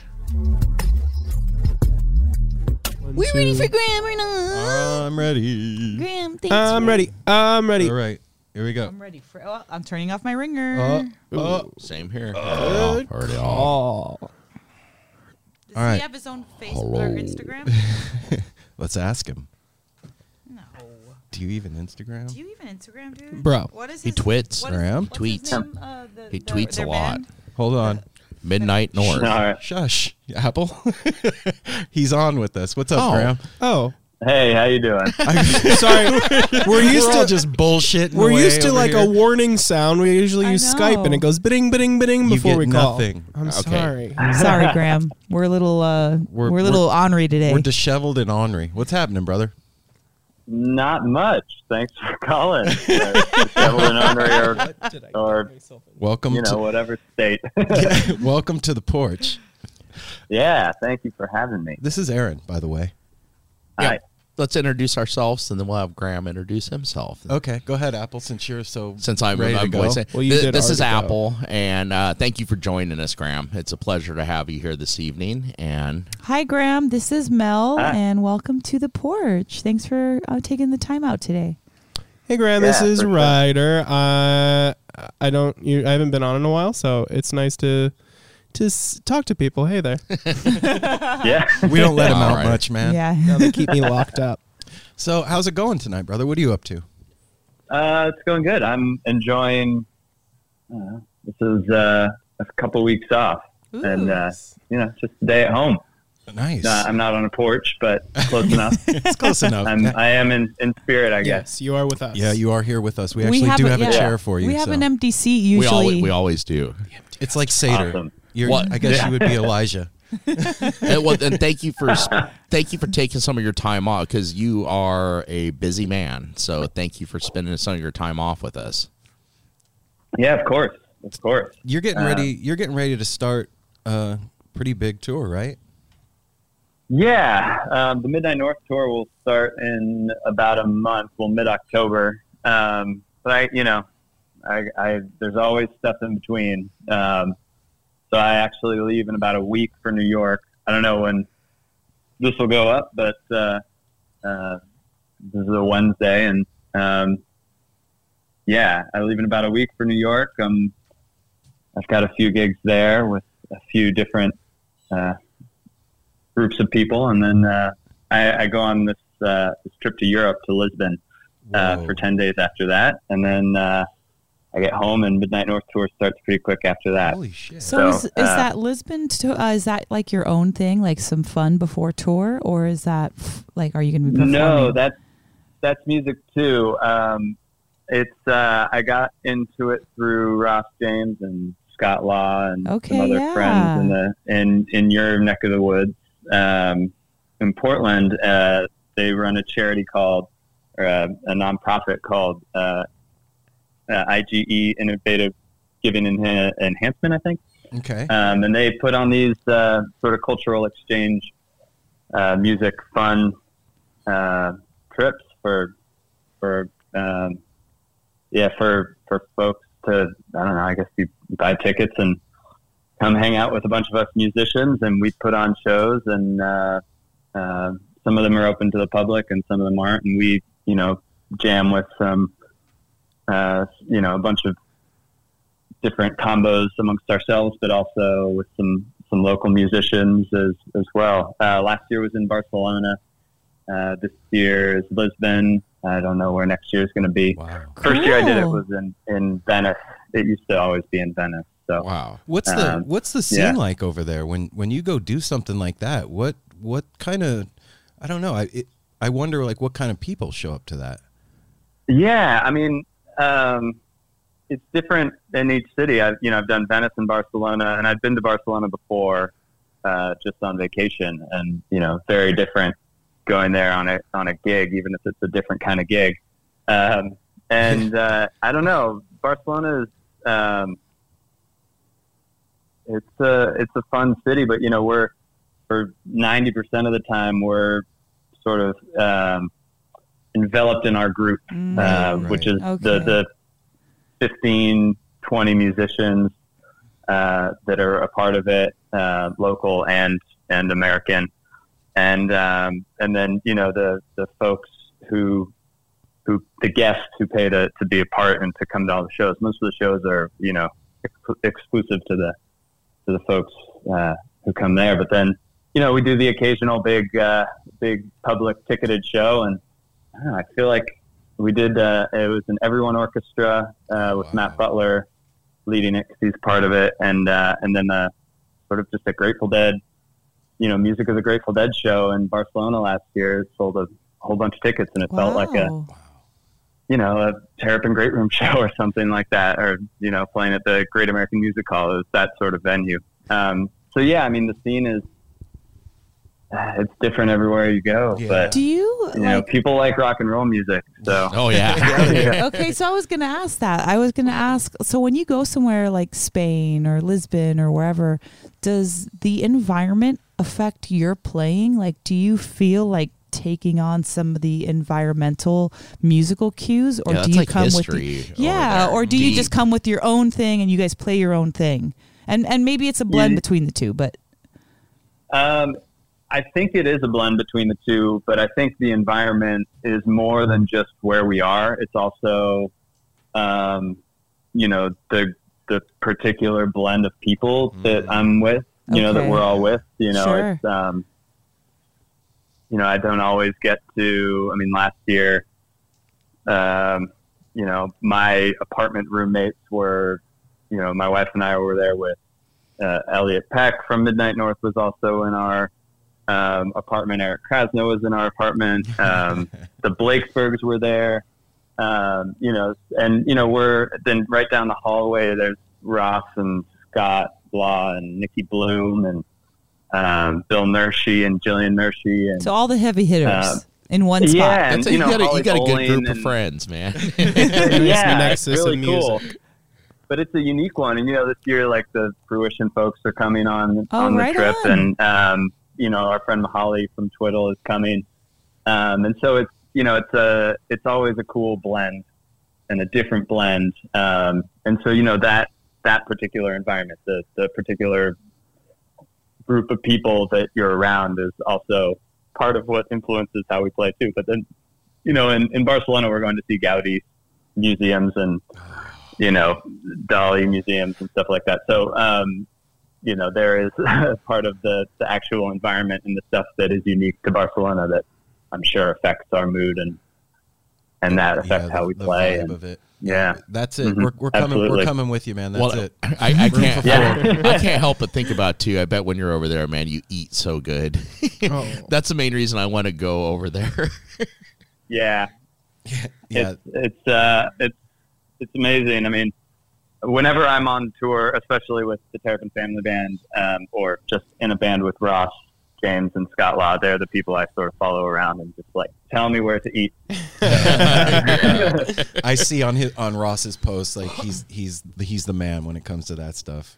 Yeah, he's a little bit of a chef too. Uh, but Oh, when cool. he's uh, when he's uh, he's touring, he's he's the one that finds out the hidden gems. Oh shit! You know, For sure. you know, man, y- it really is cool to to hear everything that you're up to, and, and like when you hear you say it, like you, you just named all these amazing, super talented musicians. But on the flip side of that, like that's your family, and how fucking rad that you get to travel around the world and do what you do with the people that you love the most and having fun. How cool is that, man? it's very cool and you know i mean what's lucky for all of us is it sort of happened naturally you know we're not just seeking out talented people but they're you know we all became friends pretty naturally Yeah. um, and you know you're not always friends with your coworkers um, Yeah. but somehow True. this Yep. sort of you know this sort of uh, worked out to um, i don't know at least in the terrapin scene and those of us that sort of started the, the terrapin scene you know ross and alex and i um, and my brother and scott patton and all these folks we were lucky enough to get introduced to you know i think what it, it happened through like tim and nikki bluhm and jackie greene introduced us to like the alo folks and tim introduced us to scott law and scott law Mm. introduced us to you know and on and on and on It's a crazy Um, family tree. yeah it's pretty it's pretty cool and that's not even getting into you know the grateful dead Right. Connection and everything and you know Well, um, That that's and what I- all of that so yeah it's it's it's cool to how cool how it's uh, it's all sort of um, extended out and expanded and yeah we I- are lucky I was just saying you, you are like and and it's amazing. I, it's amazing to see uh, like like we've had Ross on the show and Eric Mhm. And stuff, and, to the see Holly. you guys. I I'm 50, and sometimes I forget that you're so much younger. To see the young scene, these uh, the, the what you guys are doing with music, Yeah. and what you what you and your what your dad has provided with Terrapin. We've been to Terra Terrapin is such a special place. It's an incubator for It's talent. yeah, it's like a church. You go there, and I mean, just everything from the moment you park and you go in, the food, everything. It's amazing just to see what you guys are doing, and to see there, there's no ego involved. We've seen you play several times. Uh, you know, of course, your dad, everybody. It, it's just amazing the love that goes around this community that we all are part of, and that you guys have really given that platform, that foundation for. Yeah. Yeah, thanks. And you know, it's cool you say church. I mean, uh, that's how we describe Levon Helm's barn, and that was the Really? you know the that was the uh, the inspiration. You know, I mean, it's it's more than a than church. You know, but sure. I mean, shoot, you spend if you. I mean, I think the rambles that they still do, and uh, you know, a good show that happens there is still it's a pretty spiritual experience. But uh, the ones, especially the rambles when when Levon was still alive, were that's something else. You know, um, and you know, it was that, but it was also his home. You know, so you know, I, obviously that was a uh, something my my folks were after with Terrapin Yeah. was to make it feel homey as Sharing well. your But home. yeah, I mean, with all that all that that music, it's it's going to be something something spiritual for sure. Well, you, you know, you bring up something. You, you say it's more than church, and for a lot of us, that that's exactly what it is. It's more than that. It's it's our it, it's our life, and it, it's a celebration. We go there to celebrate and to be immersed in that thing. And you know, for you, you have this super unique perspective on it because you grew up like if it was a stew, you grew up in the stew. You know what I mean? Hmm. And and I just wonder, like for you, man, because for most of us out here, we have this moment when we had our aha moment. You know what I mean? Like '89, I walked into the forum. I'd never seen the dead before. I had this moment of like, holy shit, there's a whole community of people that understand how I think. And then, not to mention the music side of it, this telepathic thing that was going on. Do you have a, a memory of like that moment for yourself? Um, I do think so, but you know, I I think the real moment like that actually happened. Um, you know, for me around like Dead Fifty and the 50th anniversary more than anything, because I was very young when Jerry died. I went to a lot of shows, but I like to say, I, you know, my brother and I went to a lot of first sets, and then Yeah. we had to go back and go to you know it's bedtime.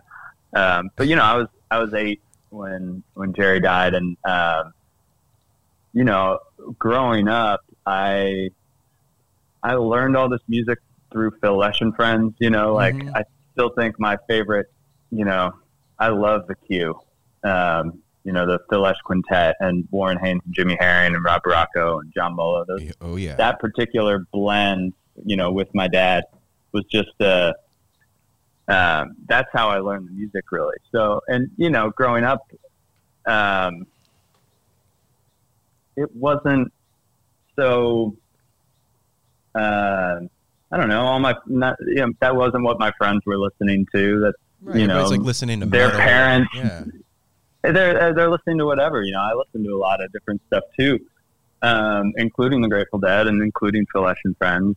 But um, you know, it's kind of always just around. And then you know, what I sort of had the aha, aha moment about in 2015 ish was just all these people that I would never have expected to be deadheads came out of the woodwork Yeah. as not really that secret deadhead.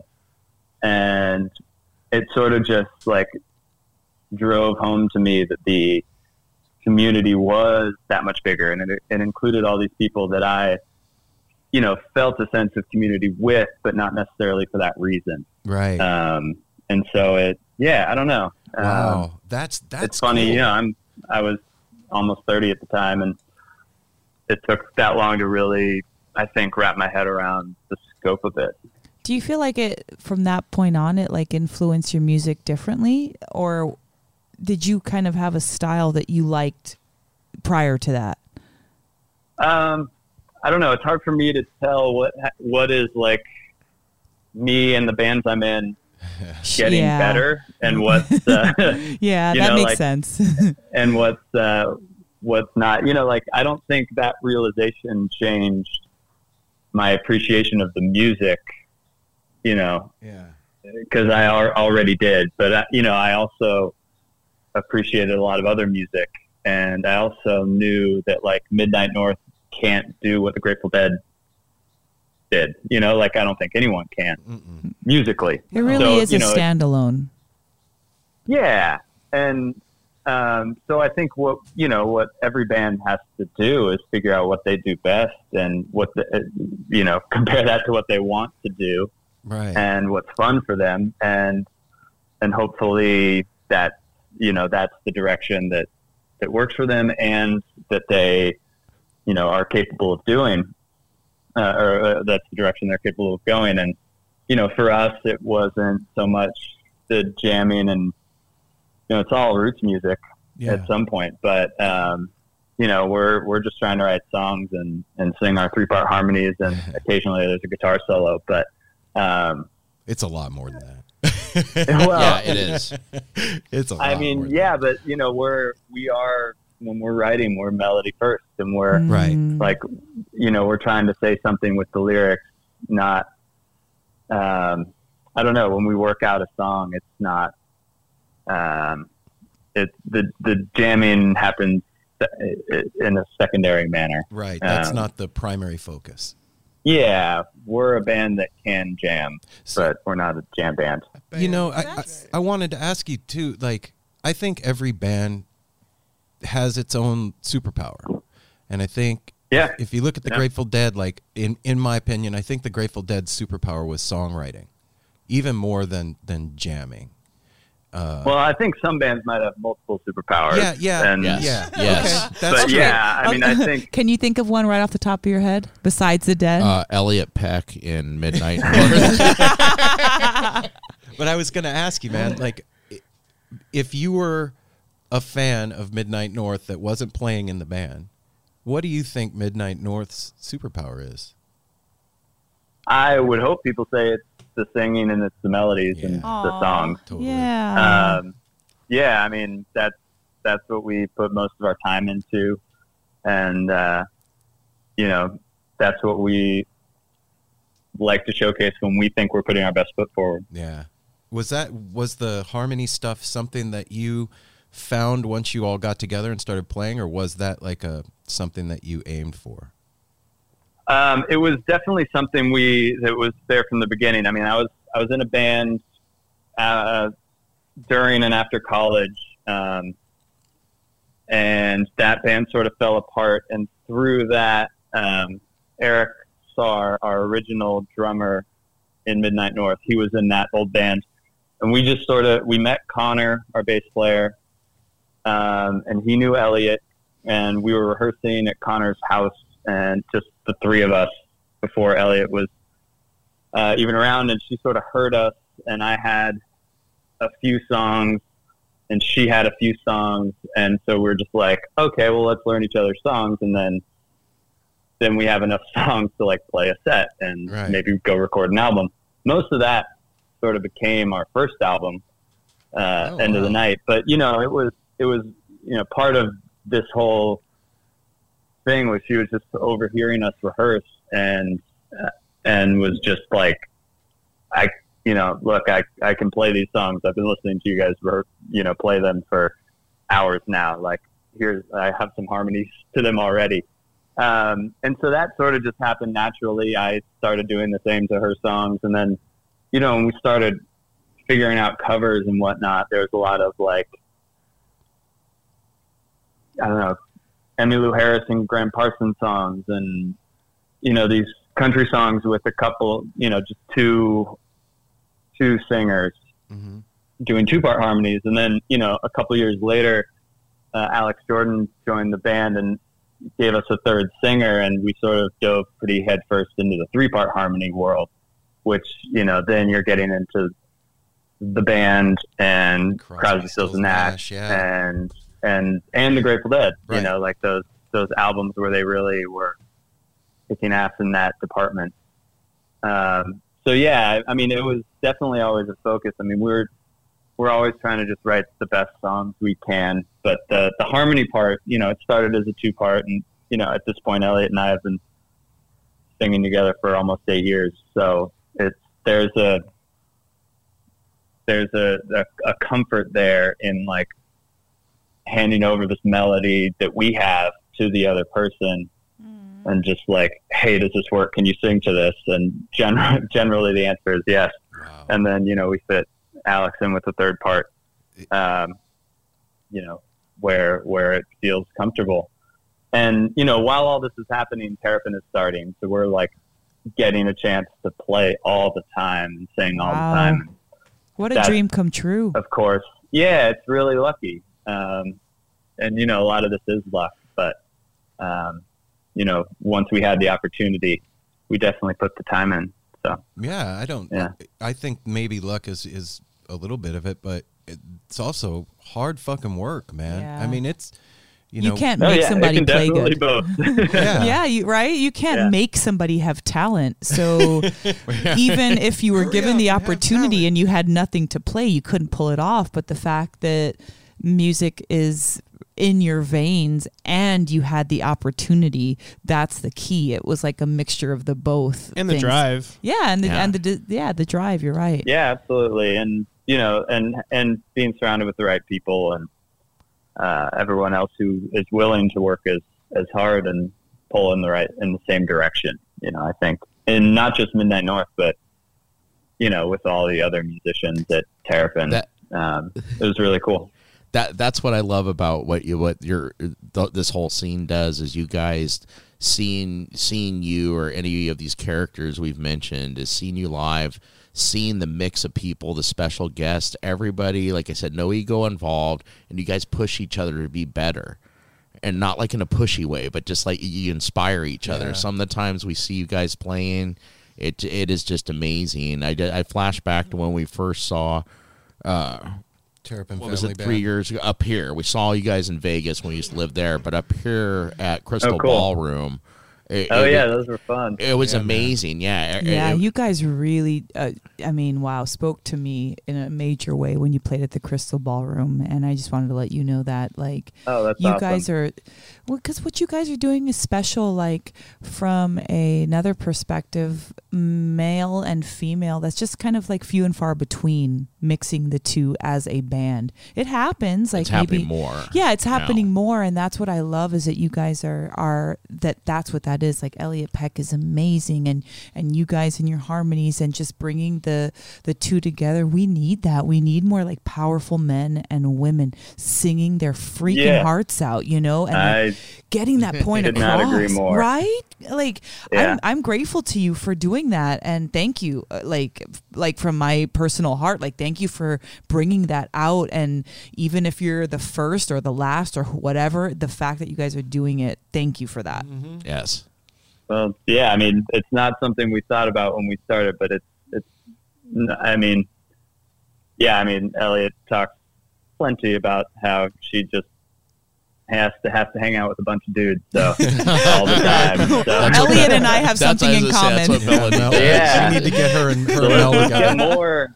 Let's get more more women involved Yeah, for sure. because I like I think I think a while back we were talking about like just how underrepresented women were in the jam scene and I don't know that it's on purpose or not. It doesn't matter. Like that part doesn't matter. The fact that we just need more women in it. Period. Whether it wasn't like that or whether it's headed toward that, we just need more women to jam and to bring out that that vibrant and strong voice into these amazing, powerful um, instruments and and concert venues and jam sessions. Like we just need it as a society, as a culture, in the jam scene, wherever it is. We need it. Well, I, I think too that like there's a something really unique and beautiful that happens when a, a man and a woman get on stage and Sure are in harmony is. together, the energy of that thing, Like Susan and it, Derek. it, it changes a room. Yeah,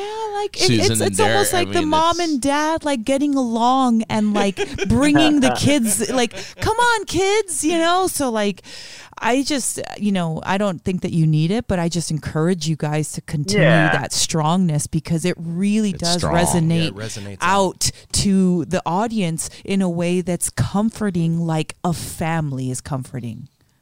Yeah, I think I think the thing about representation is just that like why limit yourself to any point of view or type of person, you know, in a in a scene or in a band or I mean whatever like in life. personally we're just like, you know, Elliot's one of my best friends and and I love, you know, I love making music with her, so we're going to keep doing that, you know. So Yeah. like it doesn't matter who she is. I mean, I feel the same way with like Alex Topert and Ross Sure, and yeah.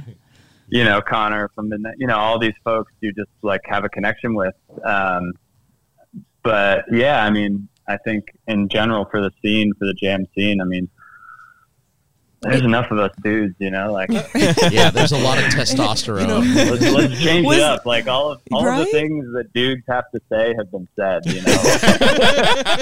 What? No. Well, I'll tell you what, man. Women like to spend money on concerts too. Women like concert T-shirts. Yeah. Women like going Yeah. out and dancing and having a good time. So, if I can hear a guy bringing it and then the counterpart bringing it, that is one sexy night that you're in for. Yeah, that's true. yeah, and just you know, like they're, I don't know, the Yeah. voices sound different together. Yeah, Especially, they do. you know, if you're talking singers, especially.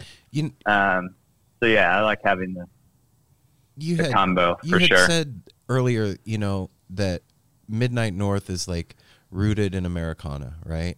And I wonder, is it tough, man? Like, you'll go and you do gigs with Terrapin Family Band, and then going to do like you know two nights later or whatever, you got to go play with Midnight North. Is it hard to switch gears like that, or is it switching Mm. gears? I don't know if it's switching. I mean, the the main way that it's switching gears is that Midnight North generally plays 91, 90 minute set and an encore. Um, and Right. with my dad, we play for like four fucking hours. Uh, so, um, Your dad is superhuman. You're in a sweatshop, is that it? yeah, and he never no, I breaks mean, a it's sweat. amazing, but it, it's a different way of uh, pacing your energy for a night. You know. yeah, Um, so yeah, it's uh, it is different, but you know, I don't know. I, it seems like we're we've all been trained to just like every night could be something different. Because at Terrapin, like you know, the other day I just played a random combo at Terrapin, and I just sort of asked a few friends. I asked Connor and uh, from Midnight North, and because when I got the offer to do the gig, it was I was just in a car with him. I was like, "Hey, dude, you want to play?" And uh, Alex Nelson, who's an amazing singer, songwriter, guitar player, he's Jackie Greene's brother, and um, our friend Jeremy playing drums, and it was just you know like I don't know that that combo's ever played together, and that's sort of something that's you know even though I've played with all three of those people plenty, right. I've never played with that particular combination of them, and but that keeps us on our toes, and you know, I think that that just having to like always be working that way has uh, has made it so we can sort of, you know, drop on a dime and um, and and and go into the different modes pretty quickly, and you know, I don't. I'm playing Grateful Dead songs like me, and obviously Midnight North is my style. You know, That's you. mostly my style, especially you know, as so it's it's not really that much of a of a difference. You know, I'm not trying. I don't have to. I'm not playing different gear. I'm not trying to get a different tone. Um, I'm just uh, and and you know, there's a good amount of the band that's the same now too. So Yeah. um, yeah, it's it, it's not really a big difference. Um, I have been, I've joined another band that is slightly a, a different uh, set of challenges, but we haven't done very many gigs yet. Uh, What- but what those are because I'm playing bass. Um, it's called the. It's going to be called the Capital Sunrays. Um, they were called Sisters of the Strawberry Moon, but that was just named after an album. Uh, it's with Oh, wow. Luther Dickinson and Amy Helm and uh, JT Nero and Allison Russell from Birds of Chicago and me. And yeah, so we've only done a few shows, but that's like, that's, i I'm playing bass for that. So it's like a big, that's where the shift is yeah, that's more, you know, that- and that's, that's got to be. but what's tough. funny about that is, you know, I talked to them and they're, they're mostly all, you know, Luther's in a blues band and, Yeah. Amy and Birds of Chicago do a lot of like the folk world and stuff like that. And they're just like, get me into the jam scene. The jam scene is where all the fun happens. And I'm like, hang on, I've done the jam scene. I want to try all these other things. right. You know, I want to try the, you know, I want to try the folk world and the Americana world and all that stuff. And um, it's funny how just everyone coming from different worlds, it's just, it's, there's always a grass is greener. I was just gonna say kind of a that. Yeah, everybody thinks that. What- no matter where you are. Yeah. Well, that's what I love So- about this too. That that's like smashing genres. We talk about that all the time. It's like quit trying to put everything in a box. It's, It's just, just music. There, there's good music and bad Yeah, music, yeah. and most of it's good. So Yeah. I you you brought up like Midnight North playing 90 minute sets, right? And Yep. you know, uh, most of us are used to the two set thing and 4 hours of music and and like I said, dude, your your dad is a superhuman. I I I've, like Apple said, I don't think I've ever seen the guy sweat. And we talked Well, to we've had- yeah, we talked to? Krasno, Um, and Krasno, Krasno yeah. was like, "I'm falling down on the floor, and he hasn't even gotten a stool. He's still going." Like, I- but what, in your opinion, what do you think the magic of the two set thing is? Um, I think that it the magic comes in a band that is that we're part of the mm, the sort of mission statement of the band is to really explore and dig deep into the music. You know, like Mm. um, I I think that it works for bands where the second set is you know the that's the deep dive into the into the psychedelic sometimes Right. or you know like into whatever you know down a path that hasn't been necessarily marked out before the first note Right. um, and that's not the mission statement for every band. You know, um, I think it's a it's a general generally a pretty good arc, but it doesn't have to happen in in two sets. Um, you know, with the break in the middle. I think this, the break in the middle um, and making it two sets is um, that's a, you know a little bit more of a just like let's give everyone a chance to go smoke a cigarette, buy buy some beer, and keep the bar in business kind of a thing Right. Okay. you know, where and and give the band a, a rest. Even my dad has to take a break sometimes, but um, and the rest of us definitely do. But you know, it's um, I think in general the sort of arc of you know more you know seventy five minutes of song songs, and then you know a little shorter, a little more up tempo, and then you dive into the depths for a couple hours It's the best. and then Great. come out the other side. Um, that's a good arc for a for any show. It's I the think, hero's and I journey think in music.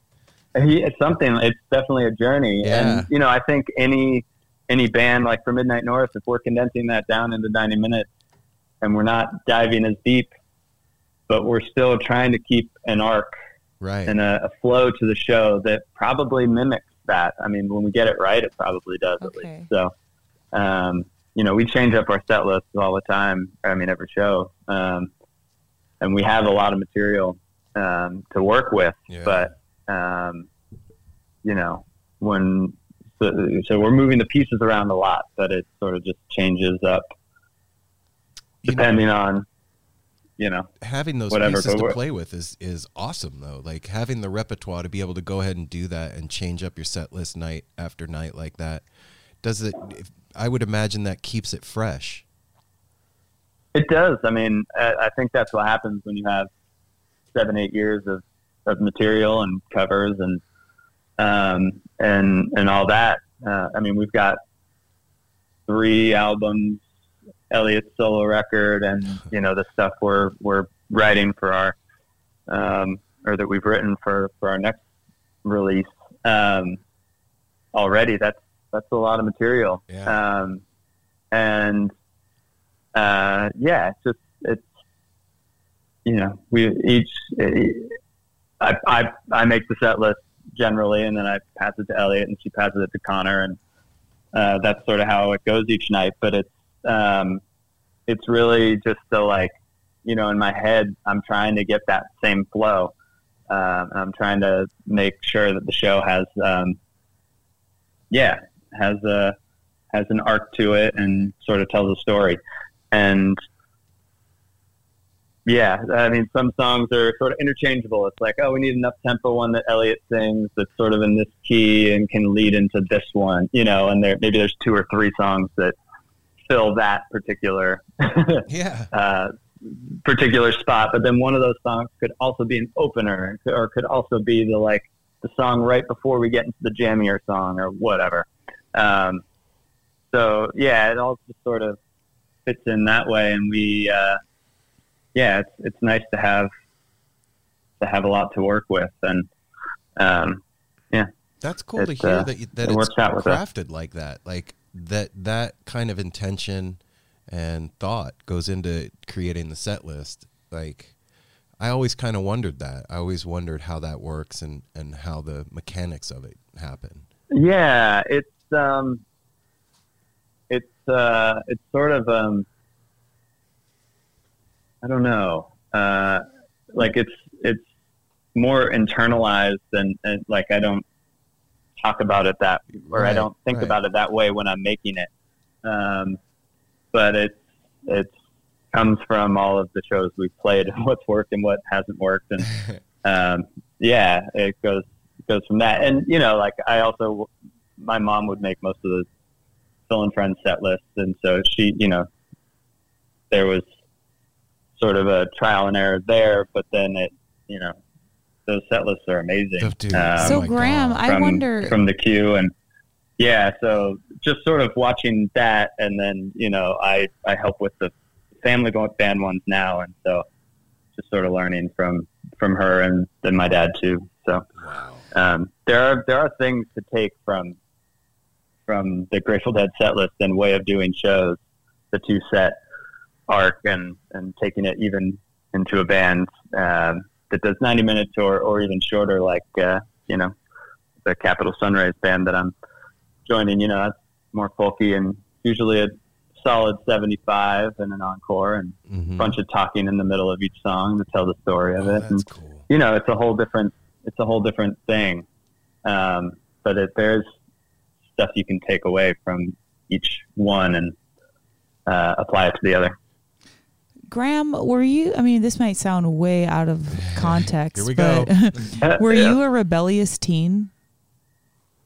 I wasn't really that much. No. Okay, because I I wonder that be only, hard. only because you know music was such a part of your life. It, it's not like you could have like been like, no, I don't want it to be, or gonna be that's that's your thing or whatever. Mm-hmm. like you were just it was infiltrated in your life, and so I just wonder like you know. When you're rebellious, you want to do the opposite of what your parents are doing or your family's doing. You know what I mean? Like, screw that. I don't want that. I've heard those jokes. Like the most rebellious thing I could have done was uh, become like an accountant or something. Yeah, so, our like- daughter, our daughter actually said that she was like, She my way of did. rebelling Yeah. was getting good grades with you guys. Yeah, well, Yeah. we didn't. And it's not that we didn't have standards. It was with, with with with our daughter. It was just like you know, you kind of like figure out what you want to do, and yeah, and then that's kind of how we raised her. And so I just wonder, like, is that kind of how like your dad and mom were with you? Like, figure out what you want to do, or like was music like do music Was and there then pr- figure was out what you want to do? Yeah. like like what type of dynamic was there with you and your parents?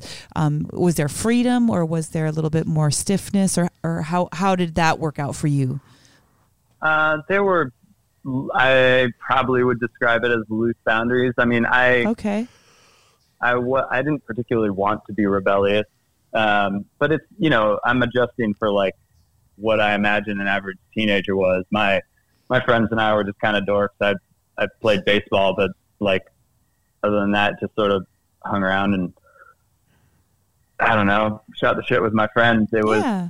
you know, the music thing is the way my folks did it was um, when my brother and I were, I think we were six or seven. Um, so I How far? How many years apart are you two? Uh, I'm older by a little less than three years. Okay.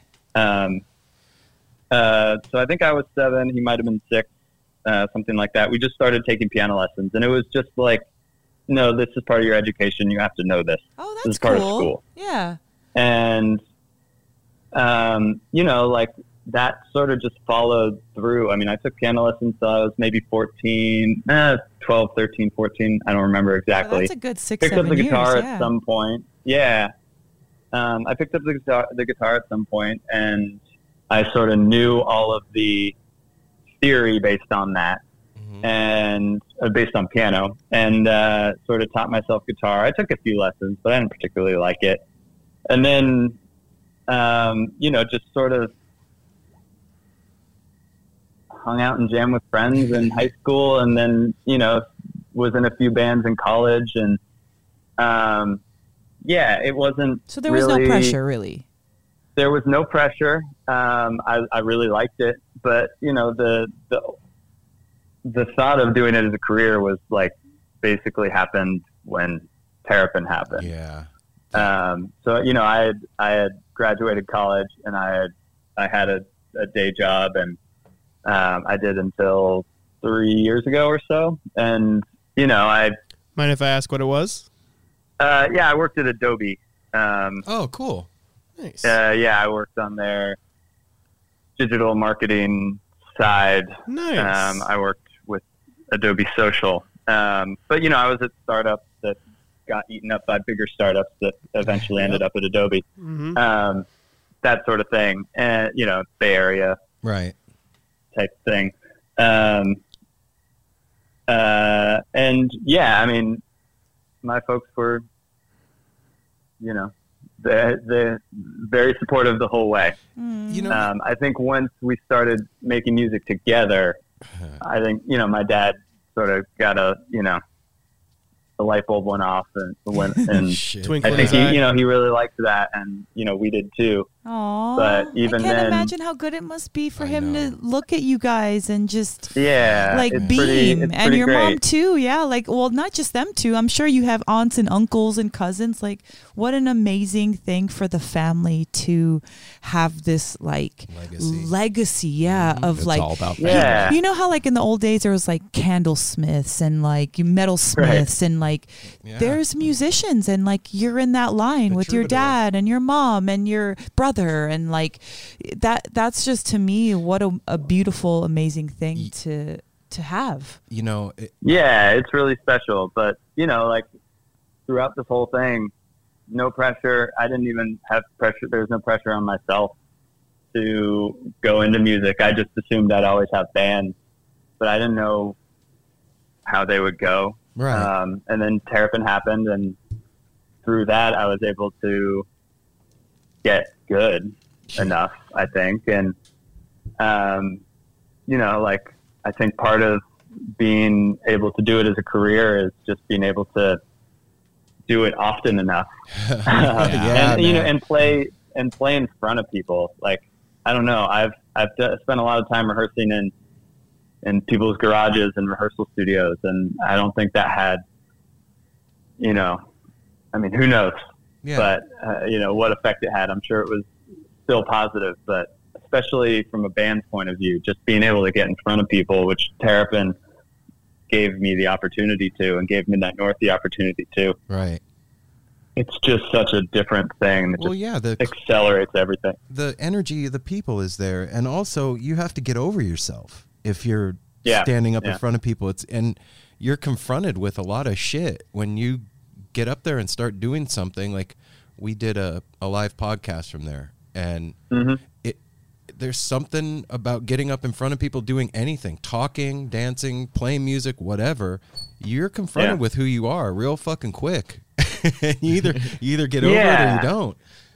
I mean, I think just like there's being a musician and there's being a performer, and there's you know, being uh, you have to learn to do both, Yeah. and actually doing it in front of people is the only way you can learn to, yeah. You've had the per- greatest, to greatest perform. incubator in the whole wide world. Oh, man. tell me about it, dude i wonder too man like with growing up in the family that you grew up in we we were pretty honest about psychedelics and smoking pot and all that stuff with our kids like uh, Mhm. obviously was no way wasn't to- there wasn't to- full disclosure when they were younger but no, you don't tell your kids, uh, you know, specific instances, but when it comes up, you don't skate over it No. because it's like Right. your kids look you in the eye and they I'm know. not Oh, yeah. bullshit Like there's a certain but- respect you have to have for your children as a parent, like, Yeah. and you can't try to pretend to pull the wool over their eyes. That's n- that's like insulting and unfair. yeah but what were they was were they pretty open with you about that Uh, yeah, they were. And, you know, I was in high school and my dad wrote his book and like I was applying to colleges and he, w- I was writing college essays upstairs and he was writing chapters downstairs because he actually wrote that book. There was no ghostwriter. Wow. anything. Hell yeah. Um, yeah. How long did it take so him? I'm, uh, oh, I don't know. Okay. I mean, it had to be like a year or so. I think they, they did the thing where they sold it first and okay with an outline and maybe a couple chapters, and then he actually had to do it. And I'm, I imagine that was something like a year, but I think the release process is also, you know, there are delays all over the place. So I don't actually remember. yeah. remember. Okay. Um, but Roughly yeah, a year. um, yeah, and you know he's pretty. Um, uh, he's pretty blunt about all of that, and or not blunt, but honest. you know he's open and honest about all of all everything you know his whole life um and that and you know for that i mean he had a liver transplant. Like he you know he he's the, there's plenty of his history that's very well known. Right, and there's no need to hide it from anyone much less your kids Sure. um, and I think they, both of my parents knew that. And, um, yeah. And, you know, we were also just around it all the time. So right It wasn't. It wasn't Yeah. odd for you. it's not, yeah, it's not weird. That's fucking. that's Um, cool, man. That, you know, that, it- kind of removes the the stigma and the mystique and the whole thing. Like, if you're gonna find out about it, you're gonna find out about it because not because it, your parents told you not to and you want to do it. You're gonna find out about it Yeah, it's something that you're exactly. really into. Yeah, that's yeah. cool. And, you know, it's, it's a little bit of a cliche, but it, you know, the, uh, you know, them and also most of my friends folks were very much all of the like the like we know everyone every teenager does this mm-hmm. like we just want you to do it safely Yes. But you you know, know what, Grahame? we don't that's, have to know everything Yeah. but you know like if you ever need us like we're here and that's i think i mean there's no better way to Yeah. And look at I you, don't know. Do, do you have any children yet, Grahame? i do not Okay. Is that? Do you do feel like that's part of your future sometime? I have no idea It- that's that's like, a I good just wanna answer. music, Yeah. That's a, no, that's a about good kids. answer. Because Yeah. some people, Well, yeah, well, that's you know what? Because some people know, grow up knowing that they want children. They know that they want to be Right, parents, or right. they, you know, like it's in them. And so some Mhm. people just like, I don't know, I'm just living for today, man. Yeah. Figure that You shit know? That's a good- yeah That's it's, a good thing it's about women. definitely not in the up. immediate plan Sure. but you know like my my brother has his his little levon who's five and a half Oh, almost you're five and three Uncle quarters Grahame. and I yeah, but you know, Levon was not planned, and and he's the most loved and Aw. lovely child of all time, and um, you know, it's best laid plans. You know, like Totally. who cares? Like, um, Yeah, we're not who trying to get some but, exclusive. I uh, just wonder if you yeah. felt like, you know, in yourself, like He's that well, was something that of you want. fact, I haven't told no, anybody, it's, but it's No. not the plan. It's not the plan, but you know, I, I do know my uh, my family knows Oh, right on. how it is. Okay, I Yeah. have I have this memory of when I was a kid, and my brother. I have four older brothers, right, and they were Mm-hmm. eternal tormentors of me, like just nightmares. I witnessed some. Yeah, they were. And this one time, my brother locked me out of the house, and I don't know what was going through my head, man, but I, I couldn't get in, and I busted the window to get into the house. and as I was crawling in through the broken window, my dad came home, and, and I'll never forget the look on his face, like, "You fucking idiot! What, what, what are you doing, you stupid idiot?" And it, it's like the one time that I remember, like feeling super stupid and like not the one time, but one of the many gonna. times I was gonna say. feeling super Yeah, dumb and like time. I really feel like I blew it and my dad was really pissed. Do you do you have a memory of a time when you were a kid when when you just like Blew it? when you blew it like that? Oh, I don't know.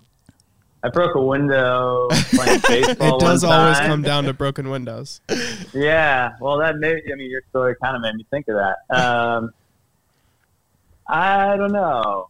Um, Well, you said you weren't a rebellious soul, so Yeah, maybe, you didn't not. need you didn't have the need much, for that. But you don't have to be rebellious to just. Do s- dumb To stuff. blow it, yeah, no, That's Kids true. are Yeah. Everyone blows it. That's true. all kids are, are extremely dumb. I found. Oh, yes, So, we are. um, we definitely are as, at times. As former kids, I think we can all agree. I fell through a Um, sliding so glass I'm sure window. plenty 'cause of that happens, but uh, I can't think of any Nothing stands out, example. Not so much. So, all right. So we're you're getting ready to hit the road and go do your thing. And Yeah. barring Europe, because that doesn't count in the question I'm about to ask you. Is there is there one place that you like love to get to or like the one place that you really look forward to when you're traveling? in, the, Uh, in I'm America. sure. He wants you to say Portland. No. well, I was going to say, I'm sure. Um, if you've asked other people this, everyone says Red Rock.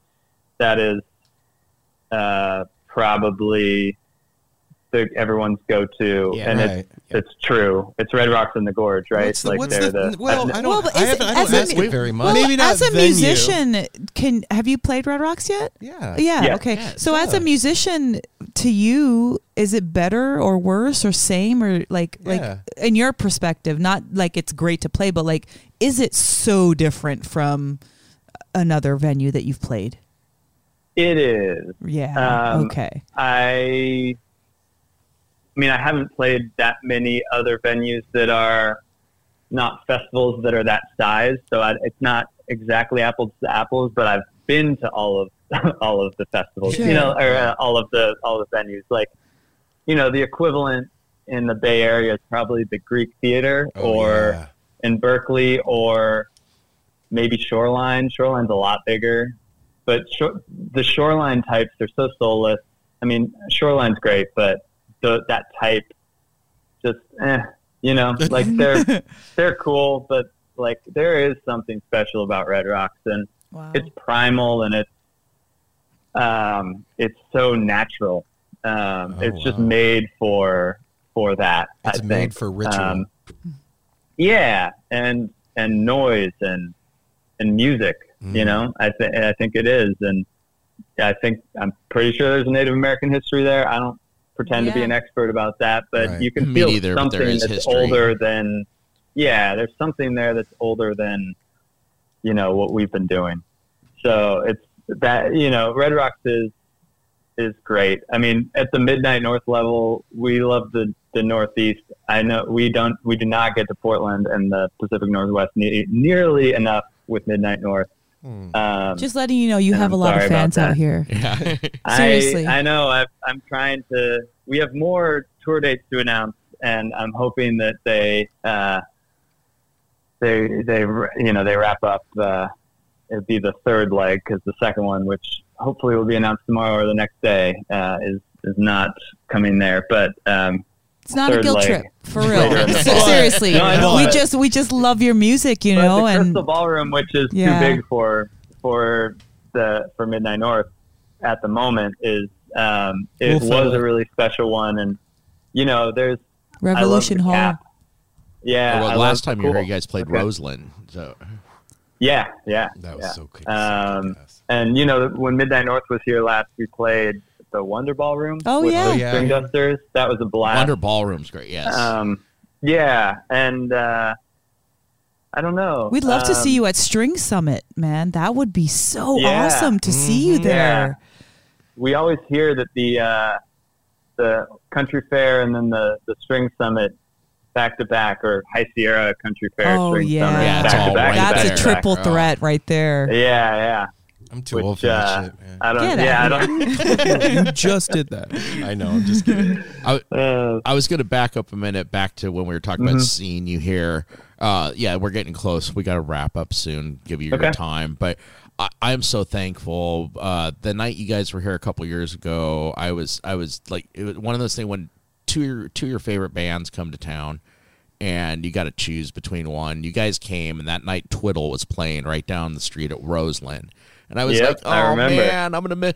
But then you guys blew my mind because you brought came. Mihali Yeah. to do my favorite Dead song, "Fire on the Mountain." Yeah. and I was Awesome. in tears. Just we had, like made my night, and I love the collaboration you guys have done lately. I love the selections from the Great American Music Hall with Bobby and Mihali and stuff. I just love. I, I just want to again. It's Here just I like go. It's not you, even right? a question, just a thank you. I thank you so Yeah, much for what you and your I'm- family does of bringing all these musicians together and giving a platform to everybody to thrive, including us as listeners. yeah, that's cool. I'm glad. I'm. I mean, I I like Twiddle too, so I'm glad. yeah. Do- For some I reason, I don't know so. why they're. I don't. I don't know why they're divisive. I think they're great. Whatever. Let people say Whatever. What they People yeah, are. Yeah. exactly. I just, People you know. And I. good, I good love fan. Mihali, Yeah. Oh, he's amazing, Yeah, man. he's Well, a great dude. I mean, the the whole band too. But y- yes. um, yeah, yeah, Um, Ryan's he's great, and sweetheart. Mhm. yeah, they're all they're all awesome, and yeah, that I mean, we had when was that? Early 2018, it must have been. So we we like met them. We had the same booking agent at the time, and they put us on a tour opening for them, and and it must have been spring of 2017, and we just all kind of hit it off. It was a blast, and Mm. you know, we weren't they weren't quite at the level they're at now, and they were, you know, playing the tour we were on with them. It was, you know, a couple nights in their like strongholds in Syracuse and um, Cleveland and places, you know, more Pacific Northwest, getting towards the Midwest, and then we went down south to Florida and you know Birmingham, Alabama, and all these places, and you know, it was just us all hanging out, doing these kind of weird but really fun shows and, and these you know little dives. And uh, you know especially if you think of the sorts of places that Twiddle plays now. And um, it was a lot smaller than than that you know Yeah. um, and and we just had such a great time and we hit it off with them and so yeah I love uh, uh, we just saw them in uh, in New York uh, a few weeks ago and uh, yeah I got to play with them and so got cool. to see Mihali and his family and the whole the whole crew and um, yeah I'm glad that that that you you had that reaction to that song because that you know it was uh, it was a touch and go um, and you know timing wise Right. um, yeah, you know to get him up there and make sure he he was there for the for the encore I think it it worked out awesome and um, I was yeah I, I was a remember good- loving was a that good too night, man. Yeah. So- well, that's why Yeah, I forget who we for talked sure. to. Somebody said he was very nervous about singing that. Well, we talked to him about it. Yeah. Also, he mentioned pretty Oh, it was sure Mihali that said. Okay, that was was like, the "Don't first make me time do he right sat now." in with us. Now we've done a bunch, but yeah. So, Grahame, if you could just, um, and maybe you can't, maybe one or two. What's one of the like most grateful things that you are for your career and your life as it is right now? Oh, it's just the whole thing. I mean, All of it. Right on. like it's like I know I'm a I'm I'm very lucky. Like right down to just being a white dude in America in 2019, but like also having the parents that I have, you know, having the family that I have, you know, just I mean, you think of how you meet everyone, you know, from all of my friends to my wife and all that. You know, it's it's a series of random events, and I'm lucky that it turned out the way that it has for me. Um, Me too, And- man. You sound like you deserve Yeah. it, man. You sound like you deserve the blessings. well, I hope so. Um, Well, it wouldn't have happened Yeah. if you didn't. Seriously, man, beautiful love with your wife and and parents that adore you and allow you freedom and then that kind of self-confidence that allows you to not only pick up an instrument but be able to be free enough to to play in front of people like you're a special soul and I am grateful to get to talk to you and too, and hear Yes. the Yeah. the beautiful blessings that you have had bestowed upon you just through being born man you deserve it and thanks for well, sharing your I time with us man Appreciate that. yeah Thank you for having me. seriously you should hear that no matter what's going on no matter how, like if you're the most popular human being in the world Mhm. i think everybody needs to hear that from a genuine person because apple from a mentioned woman, well from, a, be- from a mother, from a Yeah, mom. man. From a grandma. That well, I am a almost grandma. That's right. But but Apple mentioned that, and that night for me at the Crystal Ballroom, I had a transcendent night that night. Um, Eric Krasno really just he lit me up in a way, and then you the, the entire band I, I couldn't believe what i was hearing. And i couldn't believe how it was making my body move. And i was so grateful just to be there in that exact moment. And it wasn't just your dad. It wasn't just eric. It wasn't just ross. It was all of you as a conglomeration. And so again just thank you so much and Yeah, blessings to you and your beautiful wife and your awesome And family the family, brother. Well, thank you. Yeah, right back at you Yeah. appreciate that I'm gonna. from us to you.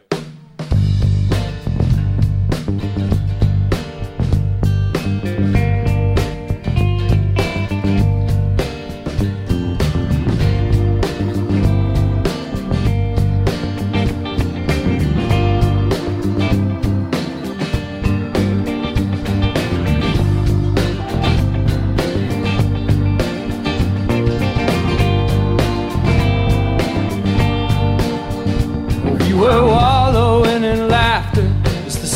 sunlight slowly slipped beneath the ocean. And I may not have known yet, though short of breath, you knew what was in motion. Yeah, we didn't see the moon rise, or hear the spinning face of time a sing.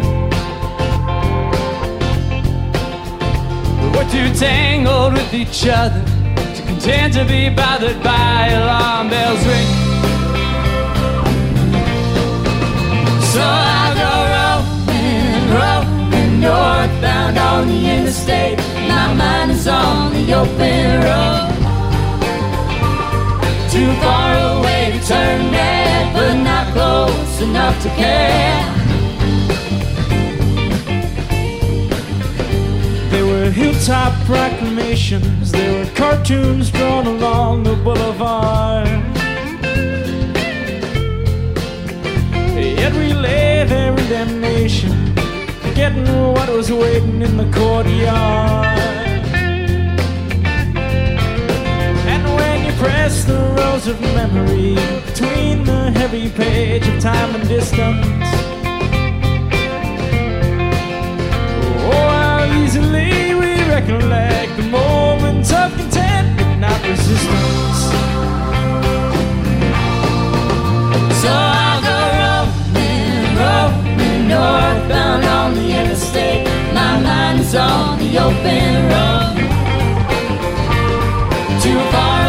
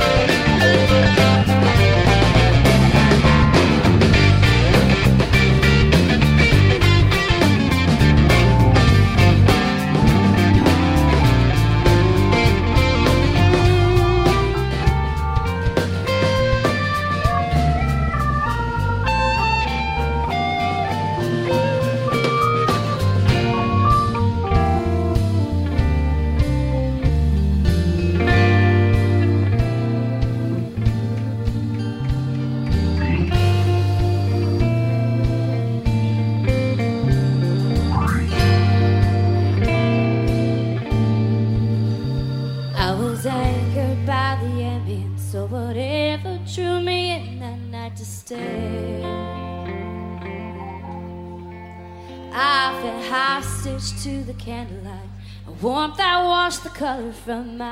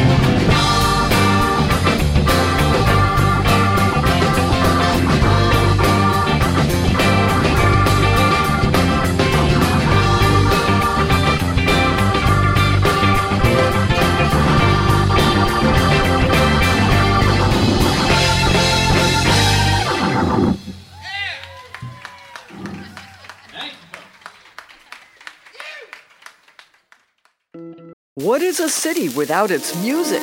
The legacy of the New York Philharmonic is incredible. Nearly two centuries of history. That's a lot of music and a lot of stories. I was sitting on stage for the very first time thinking, I can't quite believe this is happening. Join me, Jamie Bernstein, as we explore the history of the New York Philharmonic. It's the NY Phil story made in New York, a podcast about a city, its people, and their orchestra.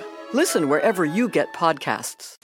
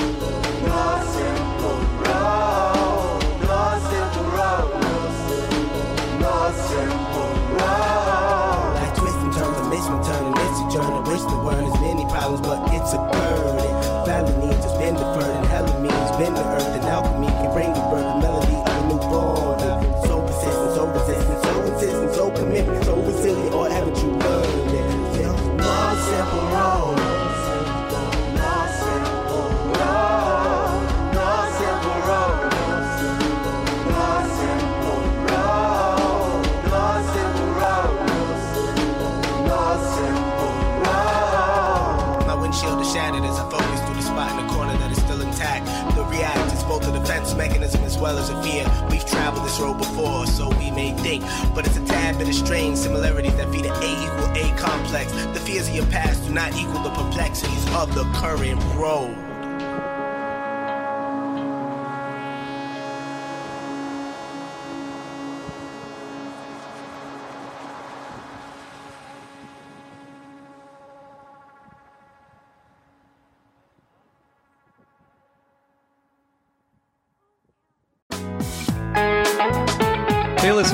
I want to tell you about the April May 2023 issue of Relix magazine. Features a Dave Matthews Band cover story with additional articles and interviews with The National, Graham Nash, Wayne Shorter, ALO, Ivan Neville, our friend Eric Krasno and Stanton Moore, Marty Stuart, and much more. Check out the latest version of Relix and subscribe now at relix.com slash DMB. Thanks, Relix. The number you have reached is 100.7 WMMS. It wasn't just a radio station, it was a lifestyle. Cleveland is, is a rock and roll city for sure. Yeah! Down! The Wrath of the Buzzard. WMMS.